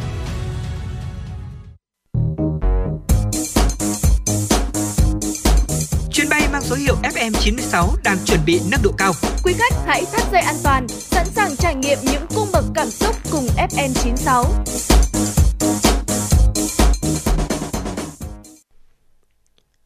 Thưa quý vị, bây giờ chúng ta sẽ quay trở lại với chuyển động Hà Nội chiều với những thông tin mới cập nhật. Thưa quý vị và các bạn, Tổng thống Colombia thăm Venezuela vài ngày sau khi mở cửa biên giới. Đây sẽ là cuộc gặp trực tiếp thứ hai giữa hai nhà lãnh đạo kể từ khi Tổng thống Petro lên nắm quyền hồi tháng 8 năm 2022 và chính thức nối lại quan hệ ngoại giao giữa hai nước sau đó một tháng. Tổng thống Colombia Gustavo Petro ngày hôm qua đã đến Venezuela để hội đàm với người đồng cấp Nicolas Maduro trong cuộc gặp trực tiếp thứ hai giữa nhà lãnh đạo sau giai đoạn đóng băng quan hệ ngoại giao giữa hai nước. Chuyến thăm diễn ra chỉ vài ngày sau khi hai quốc gia láng giềng Nam Mỹ đã mở lại biên giới. Theo đại sứ Colombia ở Venezuela, Armando Benedetti, Tổng thống Petro đã đến Caracas vào chiều hôm qua, theo giờ địa phương. Dự kiến ông sẽ có cuộc hội đàm với người đồng cấp nước chủ nhà tại phủ Tổng thống Venezuela với mục đích, theo đại sứ Benedetti, là tiếp tục làm việc về nội dung nghị sự chung giữa hai quốc gia anh em. Đây sẽ là cuộc gặp trực tiếp thứ hai giữa hai nhà lãnh đạo kể từ khi Tổng thống Petro lên nắm quyền hồi tháng 8 năm 2022 và chính thức nối lại quan hệ ngoại giao giữa hai nước sau đó một tháng. Hôm qua, hai đoàn tàu điện ngầm đã va chạm với nhau trong đường hầm ở thủ đô Mexico City của Mexico, khiến ít nhất một người thiệt mạng và 57 người bị thương. Truyền thông địa phương đưa tin hai đoàn tàu đã va chạm trong đường hầm giữa các ga Potrero và La Raza trên tuyến số 3 Bắc Nam. Trên mạng xã hội Twitter, thị trưởng Mexico City Claudia Sheinbaum cho biết những người bị thương đã được đưa đến bệnh viện và đã ghi nhận một trường hợp tử vong đáng tiếc. Bà Sheinbaum đã có mặt tại hiện trường vụ tai nạn. Khánh thành năm 1969, hệ thống tàu điện ngầm của Mexico City dài 226 km với 195 ga trên 12 tuyến khác nhau. Nhà chức trách ước tính hệ thống này đã vận chuyển tổng cộng 837 triệu lượt hành khách vào năm 2021. Tuy nhiên, hệ thống đã bị dư luận chỉ trích vì không được bảo trì đầy đủ. Trong một vụ tai nạn nghiêm trọng xảy ra hồi tháng 5 năm 2021, một cây cầu đường sắt thuộc hệ thống này trên tuyến số 12 đã bị sập, khiến 26 người thiệt mạng và hàng chục người bị thương. Hôm qua, chuyến bay nội địa của hãng hàng không Jetstar Japan Nhật Bản đã phải hạ cánh khẩn cấp xuống sân bay quốc tế Chubu ở tỉnh Aichi sau khi nhận được một cuộc điện thoại đe dọa đánh bom. Bộ Giao thông Vận tải Nhật Bản và cảnh sát địa phương đã xác nhận thông tin nêu trên. Vụ việc xảy ra lúc 7 giờ 40 phút theo giờ địa phương khi chiếc máy bay đang trong hành trình bay tới sân bay quốc tế Narita. Tuy nhiên, sau khi khám xét, cảnh sát Nhật Bản đã không phát hiện bất cứ thiết bị nổ nào trên máy bay. Theo cảnh sát tỉnh Chiba, nơi tọa lạc sân bay quốc tế Narita, điểm đến dự kiến của chuyến bay bị đe dọa đánh bom, trung tâm thông tin của sân bay đã nhận được cuộc gọi từ một người thông báo có đặt bom trên chiếc máy bay của Jetstar Japan cùng với số hiệu cụ thể của chuyến bay. Cuộc gọi được thực hiện lúc 6 giờ 20 phút, tức 1 phút sau khi máy bay lăn cánh trên đường băng. Theo một nguồn tin, cuộc gọi được thực hiện từ Đức và người gọi đã yêu cầu được nói chuyện với quản lý nhưng chưa rõ người quản lý mà đối tượng nhắc đến là ai. Có 136 hành khách và 6 thành viên phi hành đoàn trên máy bay. Cơ quan chức năng Nhật Bản đã nhanh chóng sơ tán hành khách sau khi máy bay hạ cánh khẩn cấp. Năm hành khách bị thương nhẹ trong quá trình sơ tán. Đường băng đỗ máy bay tạm thời phong tỏa. Nhiều chuyến bay khởi hành từ sân bay Chubu buộc phải lùi giờ bay hoặc hủy chuyến sau vụ việc nêu trên. Chính phủ Đức cho biết đã tránh được kịch bản xấu nhất về suy thoái kinh tế sau khi rơi vào cuộc khủng hoảng năng lượng. Tuy nhiên, Đức vẫn đối mặt nhiều thách thức trong nỗ lực phục hồi bởi chưa thể ổn định nguồn cung và giá năng lượng bấp bênh, tiềm ẩn những rủi ro đối với nền kinh tế đầu tàu châu Âu. Đức chủ yếu phụ thuộc vào nguồn khí đốt nhập khẩu từ Nga, nên cuộc chiến khí đốt giữa Nga và phương Tây đã khiến nền kinh tế Đức bị ảnh hưởng mạnh. Trong bối cảnh Nga, nhà xuất khẩu khí đốt lớn nhất cho Liên minh châu Âu EU, khóa van các đường ống vận chuyển vào tháng 9 năm 2022, Đức đã nỗ lực tìm kiếm các nhà cung cấp thay thế. Giống như nhiều quốc gia châu Âu khác, Đức đã nỗ lực xây dựng cơ sở hạ tầng để nhập khẩu khí tự nhiên hóa lỏng LNG. Tháng 12 năm 2022, nước này đã khánh thành cơ sở tiếp nhận LNG đầu tiên tại cảng Wilhelmshaven.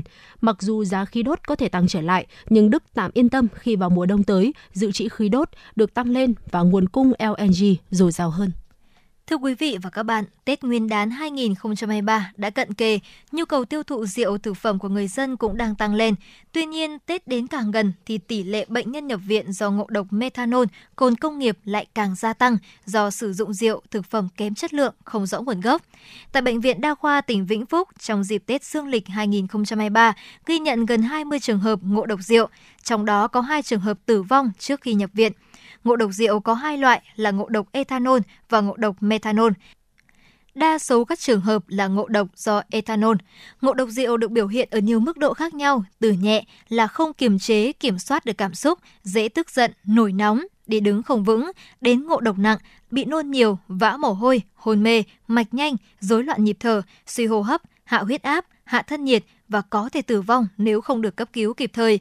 Ngộ độc rượu diễn ra khi người bệnh uống rượu quá mức đáp ứng của cơ thể, kể cả với những sản phẩm đã được xác nhận là an toàn. Thời gian gần Tết, hầu như ngày nào Trung tâm chống độc Bệnh viện Bạch Mai cũng nhận nhiều ca ngộ độc rượu nhập viện trong tình trạng hôn mê sâu, xuất huyết tiêu hóa, sơ gan. Đáng nói, nhiều ca ngộ độc methanol trong tình trạng rất nặng, nguy kịch. Thậm chí, bệnh nhân nghiện rượu nhiều năm, đã mắc sơ gan cổ trướng, tiểu đường nhưng hàng ngày vẫn uống rượu. Điển hình, nam thanh niên 25 tuổi, quê ở Tuyên Quang, sau cuộc nhậu liên hoan cuối năm cùng bạn bè đã rơi vào trạng thái lơ mơ, được đưa đến viện trong tình trạng nguy kịch, tiên lượng nặng. Một trường hợp khác là bệnh nhân 61 tuổi ở huyện Thạch Thất, thành phố Hà Nội, nhập viện trong tình trạng hôn mê. Thời điểm trước khi nhập viện, ông uống 1 lít rượu mỗi ngày. Các bác sĩ đánh giá tất cả các cơ quan nội tạng của bệnh nhân đều bị tổn thương, trong đó bệnh nhân bị sơ gan, đái tháo đường, gút, kèm theo xuất huyết da, máu giảm, thực quản và dạ dày bị loét, hoại tử trọng xương đùi, đeo não, miễn dịch kém. Người nhà bệnh nhân cho biết.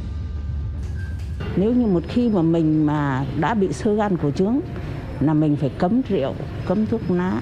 Thế nhưng bởi vì nếu mà còn giao tiếp thanh niên mà không không được thì là dần dần là nó cứ càng ngày nó càng tăng lên nhanh. Theo tiến sĩ bác sĩ Nguyễn Trung Nguyên, giám đốc Trung tâm chống độc Bệnh viện Bạch Mai, rất nhiều trường hợp đến viện trong tình trạng đường máu gần như bằng không và tổn thương não, thậm chí mất não và nguy cơ tử vong rất cao. Cứ mãi nói chuyện, mãi giao lưu và ép nhau, không ăn và uống rượu về say, xong lại bỏ bữa, ngủ qua bỏ bữa. Người nhà lại bận rộn không để ý. Nếu cứ bỏ bữa qua, bỏ bữa qua, đã vốn đã bị hạ đường máu rồi, lại hạ đường máu tiếp, lại không được cho ăn.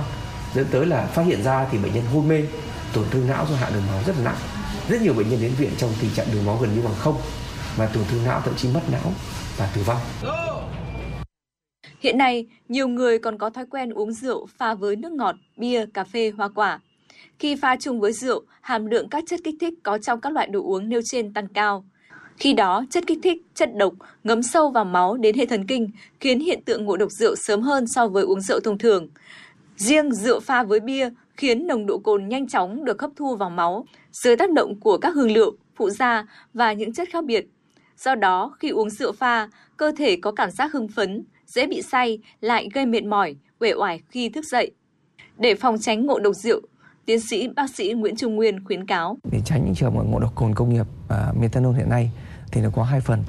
Một là đối với người dân chúng ta, thì đầu tiên chúng ta có hạn chế tối đa việc uống rượu. Thứ hai là hãy sử dụng cố gắng sử dụng những cái sản phẩm rượu mà an toàn nhất có thể. Đấy và để đảm bảo khi xảy ra chúng ta phải quay lại truy cứu trách nhiệm người ta. Thứ hai là về từ rất quan trọng nữa theo tôi đó là giải pháp căn cơ. Đó là cơ quan quản lý cơ quan chức năng của chúng ta. Thì chúng ta người dân chúng ta rất trông chờ vào các cơ quan chức năng. Đó là vấn đề quản lý hóa chất. Làm sao để không có tồn tại một cách tự do các hóa chất là cồn công nghiệp methanol trên thị trường hiện nay nữa để, để rơi vào tay kẻ xấu để người ta về là tạo thành các sản phẩm dởm cồn sát trùng dởm rượu dởm như thế vâng đấy, đấy là quản lý hóa chất và không phải riêng gì ngộ độc methanol mà có rất nhiều ngộ độc của hóa chất khác nữa hiện nay Dịp lễ Tết cuối năm là thời điểm sử dụng rượu bia tăng cao. Các chuyên gia cho biết người dân cần hạn chế tối đa để bảo vệ sức khỏe. Theo Cục Y tế Dự phòng Bộ Y tế, với rượu bia không có ngưỡng nào là an toàn. Hiện nay, tình trạng ngộ độc rượu Vì sử dụng rượu có chứa cồn công nghiệp ngày càng nhiều, các triệu chứng ngộ độc rượu thường không xảy ra ngay trong cuộc nhậu. Hầu hết bệnh nhân đều rơi vào tình trạng nguy kịch sau một ngày uống. Nếu không được nhập viện và điều trị kịp thời, nguy cơ tử vong rất cao. Có những trường hợp nặng, dù may mắn được cứu sống, nhưng có thể phải đối mặt với di chứng thần kinh thị giác cả đời.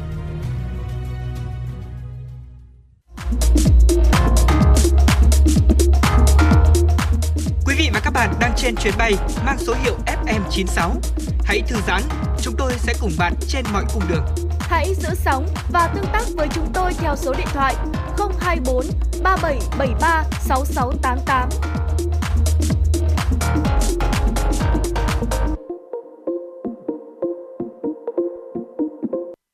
Thưa quý vị và các bạn, năm 2022 vẫn là năm khó khăn của du lịch Việt Nam nói chung và du lịch thủ đô nói riêng do những ảnh hưởng nặng nề bởi dịch Covid-19.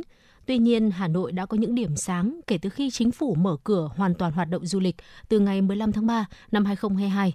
9 tháng hoạt động du lịch Hà Nội đã góp sức cùng cả nước có sự phục hồi nhanh, đặc biệt là du lịch nội địa vượt xa kế hoạch đề ra. Và năm 2023, Hà Nội phấn đấu đón 22 triệu lượt khách và phát triển 5 tuyến du lịch. Năm 2022, tổng lượng khách du lịch đến Hà Nội đạt 18,7 triệu lượt, tăng gấp 1,87 lần so với kế hoạch và 4,7 lần so với năm 2021. Tổng thu từ khách du lịch ước đạt trên 60.000 tỷ đồng, tăng gấp 1,68 lần so với kế hoạch và tăng 5,3 lần so với năm 2021. Dấu ấn lớn của du lịch thủ đô trong năm qua là liên tục được các tổ chức báo chí du lịch quốc tế đánh giá cao, đứng trong nhóm những thành phố điểm đến hấp dẫn nhất thế giới. Điển hình, Hà Nội đã vinh dự được Tổ chức Du lịch Thế giới bình chọn là điểm đến du lịch thành phố hàng đầu thế giới vào năm 2022. Hà Nội cũng đứng thứ 13 trong danh sách top 25 điểm đến được yêu thích nhất châu Á vào năm 2022. Đánh giá về sự bứt phá của du lịch thủ đô, Giám đốc Sở Du lịch Hà Nội Đặng Hương Giang cho biết, đây là nỗ lực không nhỏ của ngành du lịch Hà Nội trong bức tranh phục hồi chung của du lịch cả nước. À, chúng ta có 9 tháng hoạt động từ ngày 15 tháng 3. Thế và những cái kết quả chúng ta đạt được năm 22 cũng là những kết quả phải nói là cũng rất là khả quan và mang lại cho đặc biệt là đối với các doanh nghiệp trong lĩnh vực du lịch một cái niềm tin là chúng ta có thể phát triển phục hồi lại ngành du lịch ờ, có thể thu hút được nhiều khách quốc tế hơn Mặc dù ngành du lịch bị ảnh hưởng nặng nề từ dịch bệnh COVID-19, song thành phố Hà Nội vẫn được xếp vào nhóm những thành phố điểm đến hấp dẫn hàng đầu thế giới. Vì vậy, theo bà Trịnh Thị Thủy, Thứ trưởng Bộ Văn hóa Thể thao và Du lịch, Hà Nội cần tận dụng mọi lợi thế, phát huy mọi tiềm năng để thu hút khách hơn nữa, đặc biệt là du khách quốc tế, du khách có mức chi tiêu cao và xứng đáng là đầu tàu kết nối du lịch của các vùng miền, các địa phương. À, Hà Nội thì là có rất nhiều ờ, những cái tiềm năng để chúng ta phát triển cái du lịch chất lượng cao đặc biệt là chúng tôi thấy rằng là cộng đồng doanh nghiệp à, trên thủ đô Hà Nội phát triển về cái lĩnh vực du lịch cũng hết sức là à, chất lượng và hiệu quả thì chúng tôi mong à, cái chủ động sáng tạo Ờ, từ các cộng đồng doanh nghiệp du lịch để mà chúng ta sẽ xây dựng ra rất nhiều những cái sản phẩm du lịch chất lượng cao để thu hút được cái khách du lịch à, chi tiêu cao ờ, vào thủ đô Hà Nội.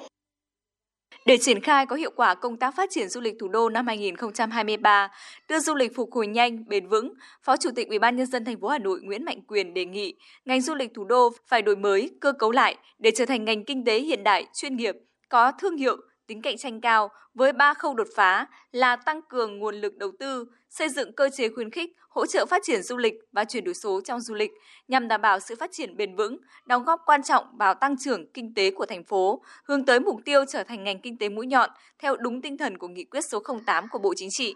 Phó Chủ tịch Ủy ban nhân dân thành phố Nguyễn Mạnh Quyền nhấn mạnh: Lĩnh vực du lịch của chúng ta phải là gì một ngành kinh tế mũi nhọn. Và Hà Nội cũng như một số địa phương khác thì tách cái phần du lịch ra khỏi cái phần văn hóa và thể thao. Và gì? Chuyển sang cái khối kinh tế ngành để phát triển. Thì như vậy là cái tư duy của chúng ta là từ cái lĩnh vực về văn hóa, xã hội thì chúng ta phải chuyển sang lĩnh vực về kinh tế. Mà đã là kinh tế thì các đồng chí biết rồi, là phải cân, đong, đo, đếm, đầu vào, đầu ra Ờ, doanh thu chi phí lợi nhuận Bước sang năm 2023, ngành du lịch thủ đô đặt chỉ tiêu phấn đấu đón được 22 triệu lượt khách du lịch, trong đó đón 3 triệu lượt khách quốc tế. tổng thu từ du khách đạt 77.000 tỷ đồng. Để góp phần thực hiện mục tiêu này, tới đây, ngành du lịch thủ đô sẽ tập trung phát triển 5 tuyến du lịch, đó là tuyến trung tâm gồm các quận Hoàn Kiếm, Ba Đình, Đống Đa, Hồ Tây, tuyến Hà Đông Mỹ Đức kết hợp với Tam Trúc Hà Nam, Tràng An Ninh Bình để đẩy mạnh trục du lịch tâm linh, tuyến Sơn Tây Ba Vì Quốc Oai, tuyến Đông Anh Mê Linh với sản phẩm du lịch về hoa, tuyến Sóc Sơn với các sản phẩm du lịch trải nghiệm. Bên cạnh đó, các địa phương sẽ căn cứ đặc trưng của mình để phát triển sản phẩm phù hợp. Trong đó, đẩy mạnh phát triển kinh tế đêm, các tuyến phố đi bộ. Trong năm 2023, Sở Du lịch cũng tập trung đẩy mạnh các sản phẩm du lịch đường sông, du lịch mai, du lịch côn, du lịch bay, vân vân. Quý vị và các bạn đang nghe chương trình Truyền động Hà Nội chiều trên kênh phát thanh FM 96 MHz của Đài Phát thanh và Truyền hình Hà Nội. Chịu trách nhiệm nội dung Nguyễn Kim Khiêm, chịu trách nhiệm sản xuất Nguyễn Tiến Dũng, đạo diễn và biên tập Trà My, Hoa Mai, MC Hồng Hạnh Phương Nga, kỹ thuật viên Anh Quân phối hợp thực hiện. Trước khi đến với những nội dung tiếp theo của chương trình ngày hôm nay, xin mời quý vị sẽ cùng thư giãn với ca khúc Gọi tôi Hà Nội qua tiếng hát của ca sĩ Ngọc Khuê.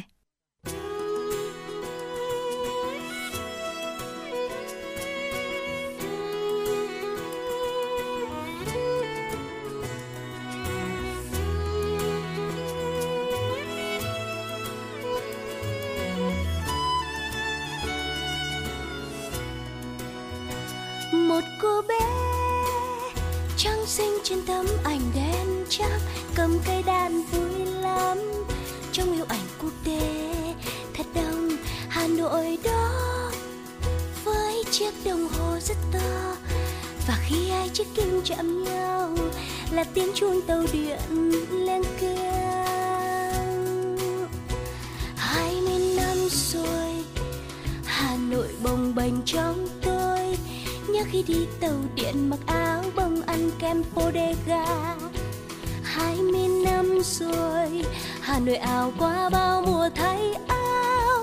Để sáng nay tâm hồn mình đã đủ nếp nhăn khi nghĩ về.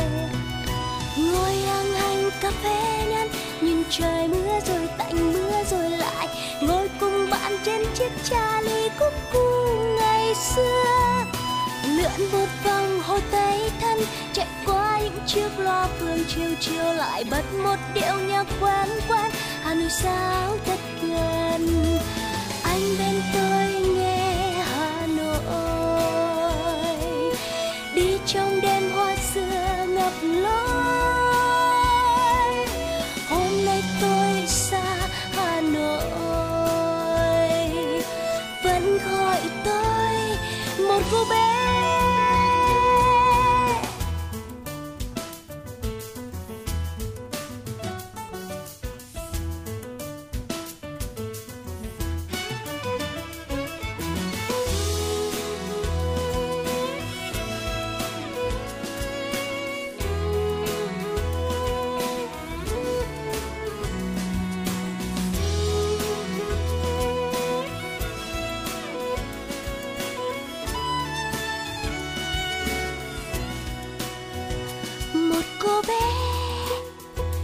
xinh trên tấm ảnh đen trắng, cầm cây đàn vui lắm. Trong hiệu ảnh quốc tế thật đông, hà nội đó với chiếc đồng hồ rất to. Và khi hai chiếc kim chạm nhau, là tiếng chuông tàu điện len keng, hey, yeah.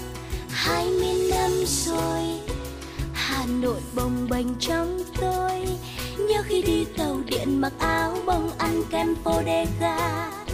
Hai mươi năm rồi, hà nội ảo qua bao mùa thay áo. Để sáng nay tâm hồn mình đã đủ nếp nhăn. Khi nghĩ về, ngồi lặng nhìn mùa thu qua kia cây cơm nguội vàng, cây bằng đồ áo áo.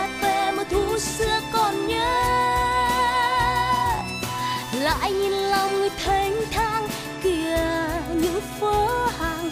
Trải rộng một đời người hoang mang, ta về. Anh bên tôi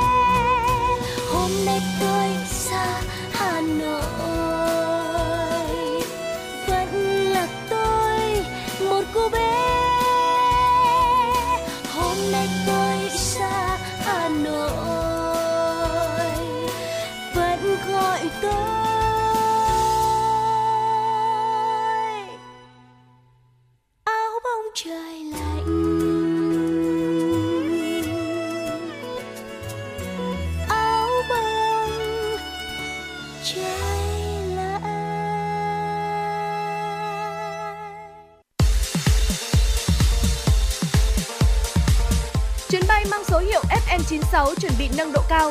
Quý khách hãy thắt dây an toàn, sẵn sàng trải nghiệm những cung bậc cảm xúc cùng FM96.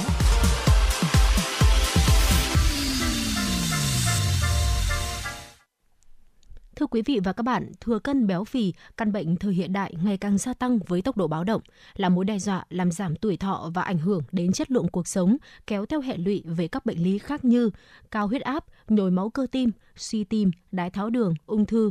Thừa cân béo phì không chỉ làm giảm chất lượng cuộc sống mà còn tác động nhiều đến tâm lý, đặc biệt đối với phái nữ, khiến nhiều người bệnh dễ mặc cảm, tự ti trong giao tiếp. Để giảm gánh nặng của thừa cân béo phì, mục tiêu giảm cân là cần thiết. Tuy nhiên, cần lựa chọn cho mình biện pháp phù hợp. Có rất nhiều phương pháp đã được áp dụng trong việc điều trị béo phì trên thế giới và Việt Nam, như các biện pháp thay đổi lối sống, tăng cường vận động thể lực đã được chứng minh chỉ có tác dụng với những người thừa cân và cũng chỉ đem lại hiệu quả trong thời gian ngắn. Một số thuốc điều trị nội khoa cũng không đem lại kết quả mong muốn trong thời gian dài.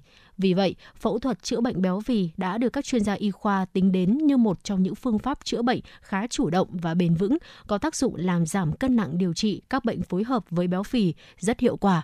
Ngay sau đây, chúng ta sẽ cùng nghe những tư vấn của giáo sư tiến sĩ Trần Bình Giang, giám đốc bệnh viện Hữu nghị Việt Đức xoay quanh nội dung này. Trân trọng cảm ơn giáo sư tiến sĩ Trần Bình Giang đã nhận lời tham gia chương trình của Đài Phát thanh và Truyền hình Hà Nội. Thưa giáo sư, giáo sư có thể cho biết ở mức độ như thế nào thì người dân bị chẩn đoán là mắc béo phì ạ? Ờ, béo phì là một trong những cái uh, tình trạng bệnh lý mà được quan tâm rất là nhiều trong thời gian gần đây tại Việt Nam. Thực ra thì trước đây thì chúng ta không có nhiều những cái người béo phì. Thế nhưng mà gần đây thì uh, tình trạng béo phì đã trở thành một tình trạng đáng báo động tại Việt Nam và nó đang dần dần giống như cái xu hướng của các nước khác trên thế giới. Béo phì được định nghĩa là một cái tình trạng tích tụ mỡ trong cơ thể đến mức làm ảnh hưởng đến sức khỏe, đến hoạt động xã hội của con người. Đấy là theo định nghĩa của tổ chức thế giới. Vậy thì như thế nào lấy cái tiêu chuẩn nào để nói là béo phì thì cái tiêu chuẩn đó, thì cho đến nay thì cái tiêu chuẩn mà, mà đã được uh, áp dụng rộng rãi đấy là cái chỉ số khối của cơ thể. Gọi là body mass index viết tắt là BMI tất nhiên sau này thì người ta còn có những cái chỉ số khác ví dụ như là tỷ lệ à, mỡ ở thân tỷ lệ mỡ trên tay vân vân. Nhưng mà cái chỉ số BMI vẫn là cái chỉ số cơ bản. Thì uh, những người uh, người ta phân ra làm uh, những cái nhóm người. Thứ nhất là những người mà gầy quá. Cái đấy ta không quan tâm lắm đúng không? Những người trung bình những người thừa cân những người béo phì và những người là siêu béo phì.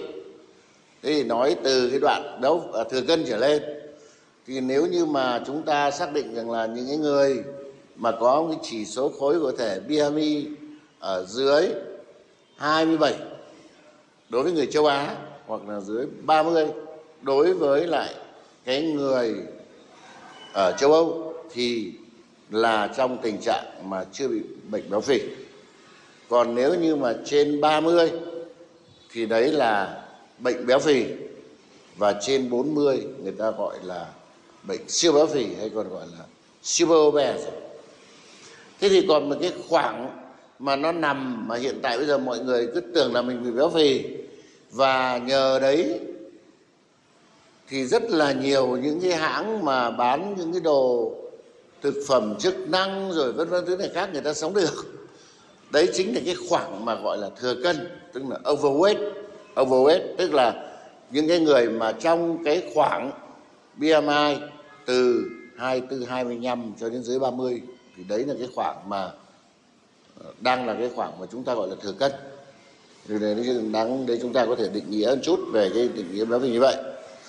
Cái thứ hai nữa là để mà chữa được nó thì chúng ta phải biết rằng là cái nguyên nhân của nó là cái gì.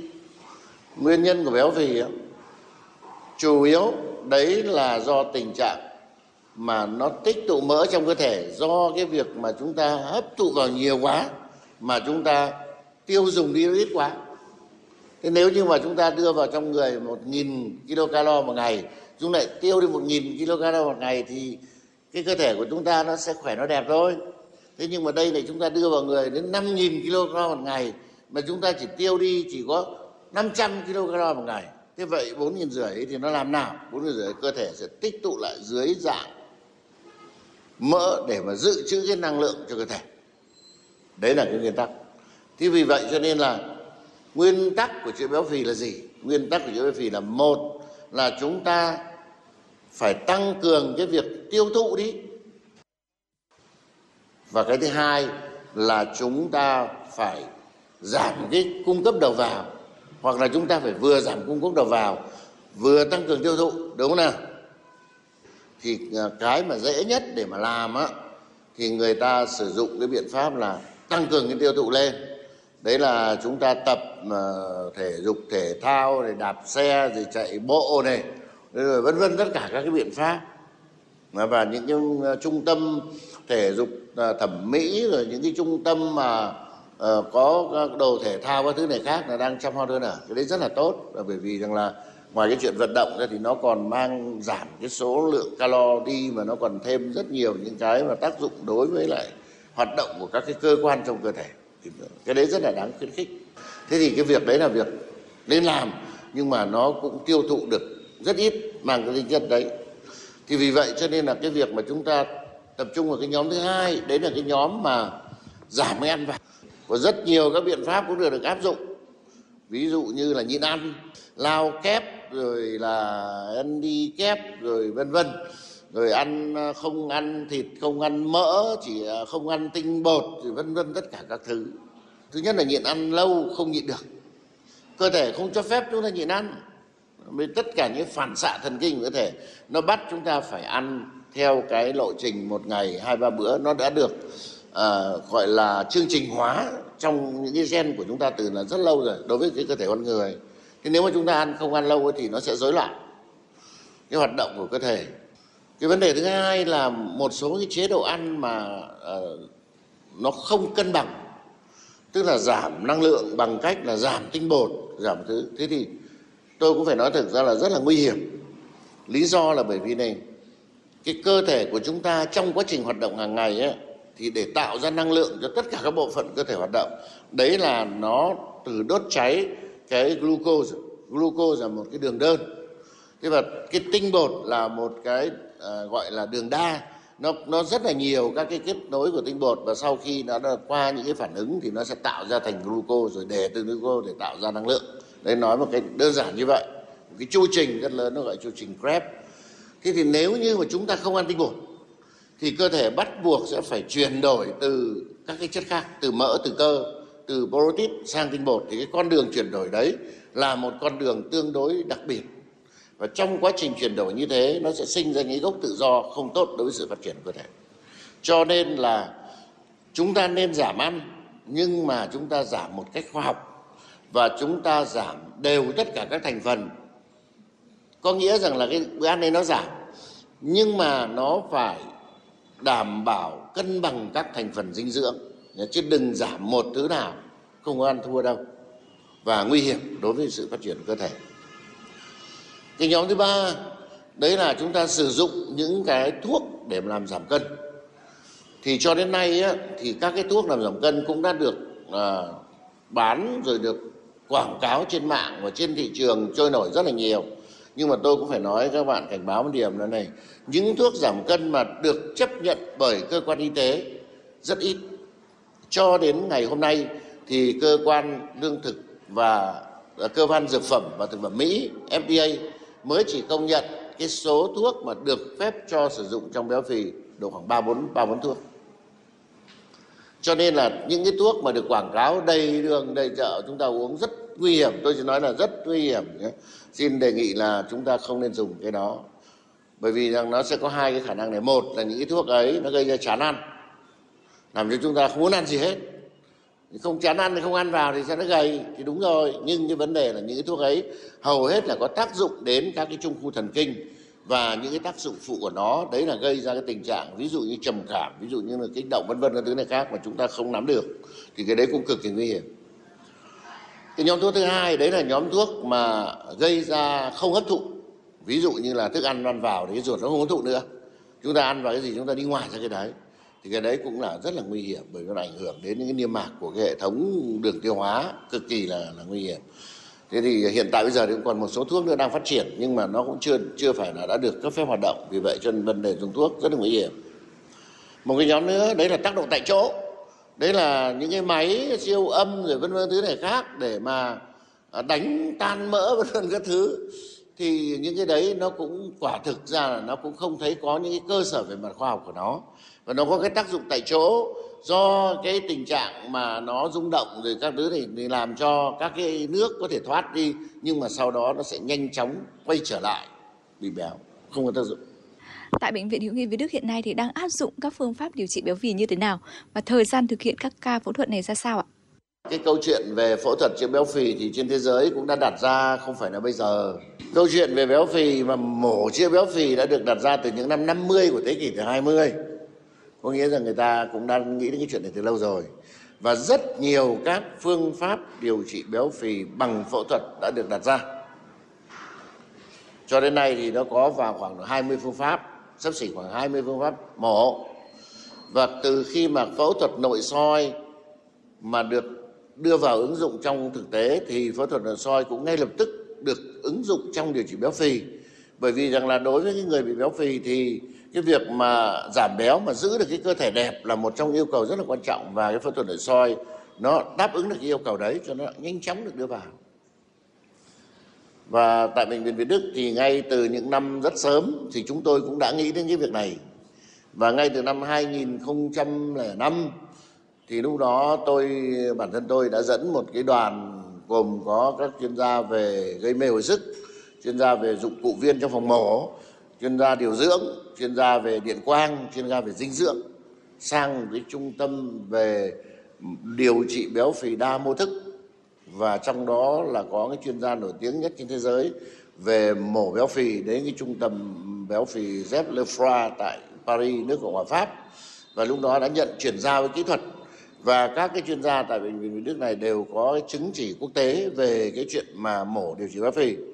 Và sau đó thì à, quay trở về thì cũng đã tiến hành à, béo mổ béo phì cho à, các cái trường hợp ở đây. Tại bây giờ thì chúng ta đang dùng hai cái phương pháp chính. Cái phương pháp thứ nhất mà đầu tiên đưa vào áp dụng đấy là cái phương pháp chúng ta đặt một cái vòng để thắt dạ dày. Thì cái phương pháp thắt vòng thắt dạ dày ấy nó thu nhỏ lại một phần dạ dày để để chứa thức ăn thôi. Cho nên là khi mà người bệnh ăn một tí vào thì đã cảm giác no rồi. Đấy nguyên nguyên lý của nó như vậy ưu điểm của phương pháp này là gì? Thứ nhất là cái ờ, cái uh, phần trăm giảm cái số lượng cân thừa đi nó cũng rất là tốt. Tỷ lệ sau 5 năm thì cái tỷ lệ giảm cân thừa đi và đưa cái người ta trở về gần với lại cái chỉ số BMI là đã có một cái tỷ lệ rất là cao. Trên cái thắt vòng nên đến lúc mà bảo thôi em không thích nữa đâu thì, thì tháo ra. Thế và cái kỹ thuật này đã được thực hiện và cũng mang lại kết quả tốt. Nhưng mà nó có những cái điểm mà đối với đặc biệt là đối với người Việt Nam hơi khó chút. Đấy là cái quan trọng nhất là cái sinh hoạt, cuộc sống sinh hoạt hàng ngày. Tức là cái, nó sẽ làm bó hẹp cái cuộc sống sinh hoạt của con người lại. Nhiều người không chịu được. Vì vậy chúng tôi áp dụng một cái phương pháp khác, nó gọi là sleeve gastrectomy. Tức là phải cắt đi một phần lớn cái dạ dày, để cái dạ dày nó chỉ còn lại một cái ống giống như một cái ruột thôi.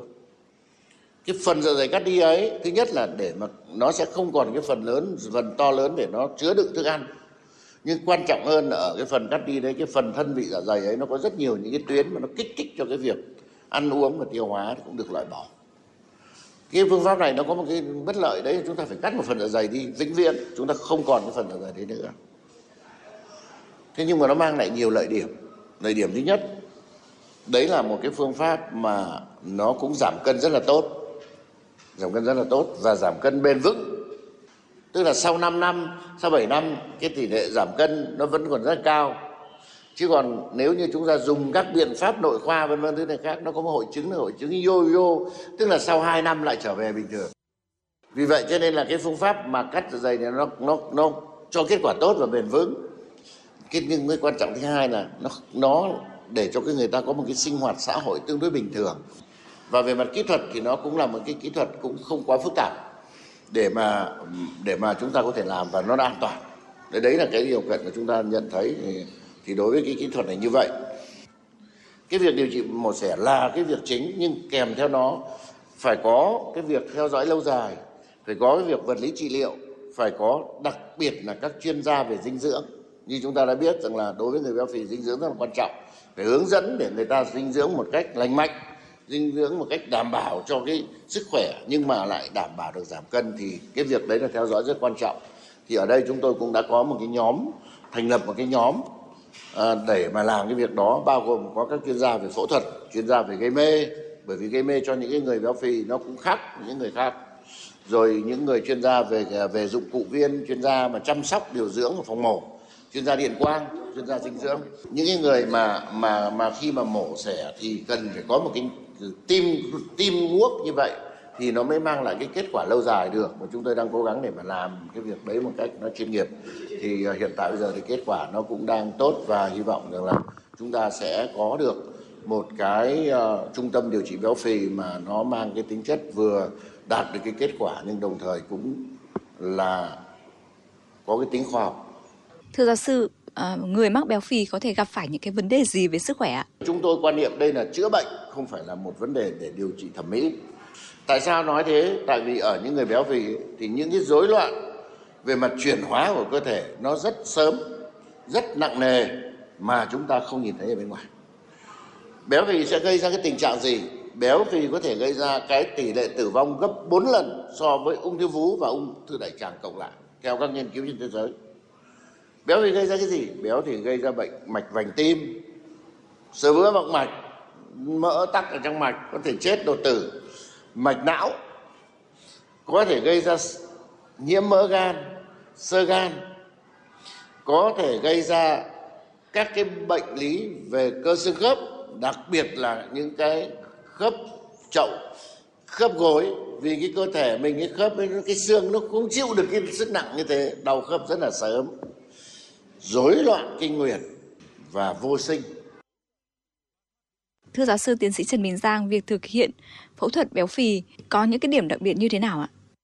Để mà mổ nội soi được cái trường hợp trường hợp béo phì này thì tôi nói thật là nó cũng nhiều khê lắm. Thứ nhất, cái bàn mổ cái bàn mổ bình thường nó chịu cái trọng lượng của cái người bệnh như chúng ta người bệnh bình thường 5 60 70 kg.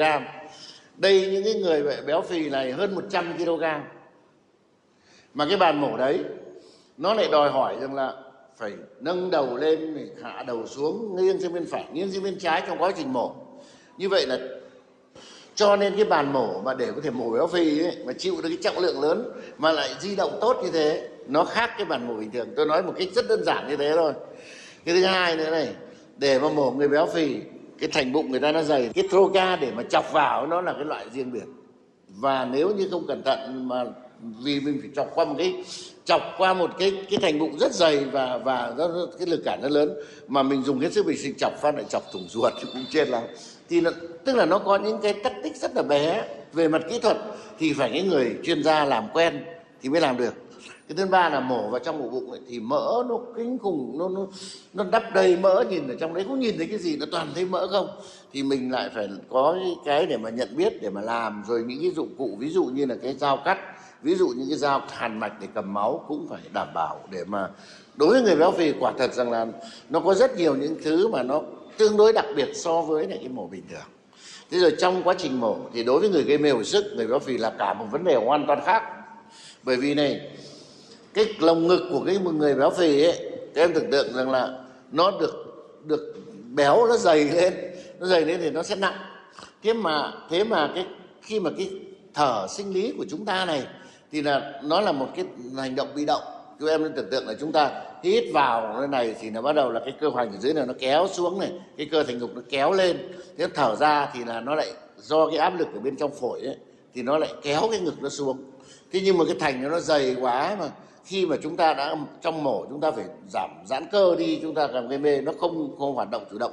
Chúng ta bơm nó lên thì cái áp lực của máy thở của chúng ta làm như thế nào cho nó chuẩn? Để vừa đảm bảo thông khí cho người bệnh, lại vừa đảm bảo đừng có áp lực căng quá. Căng quá nó có thể vỡ phế nang phổi.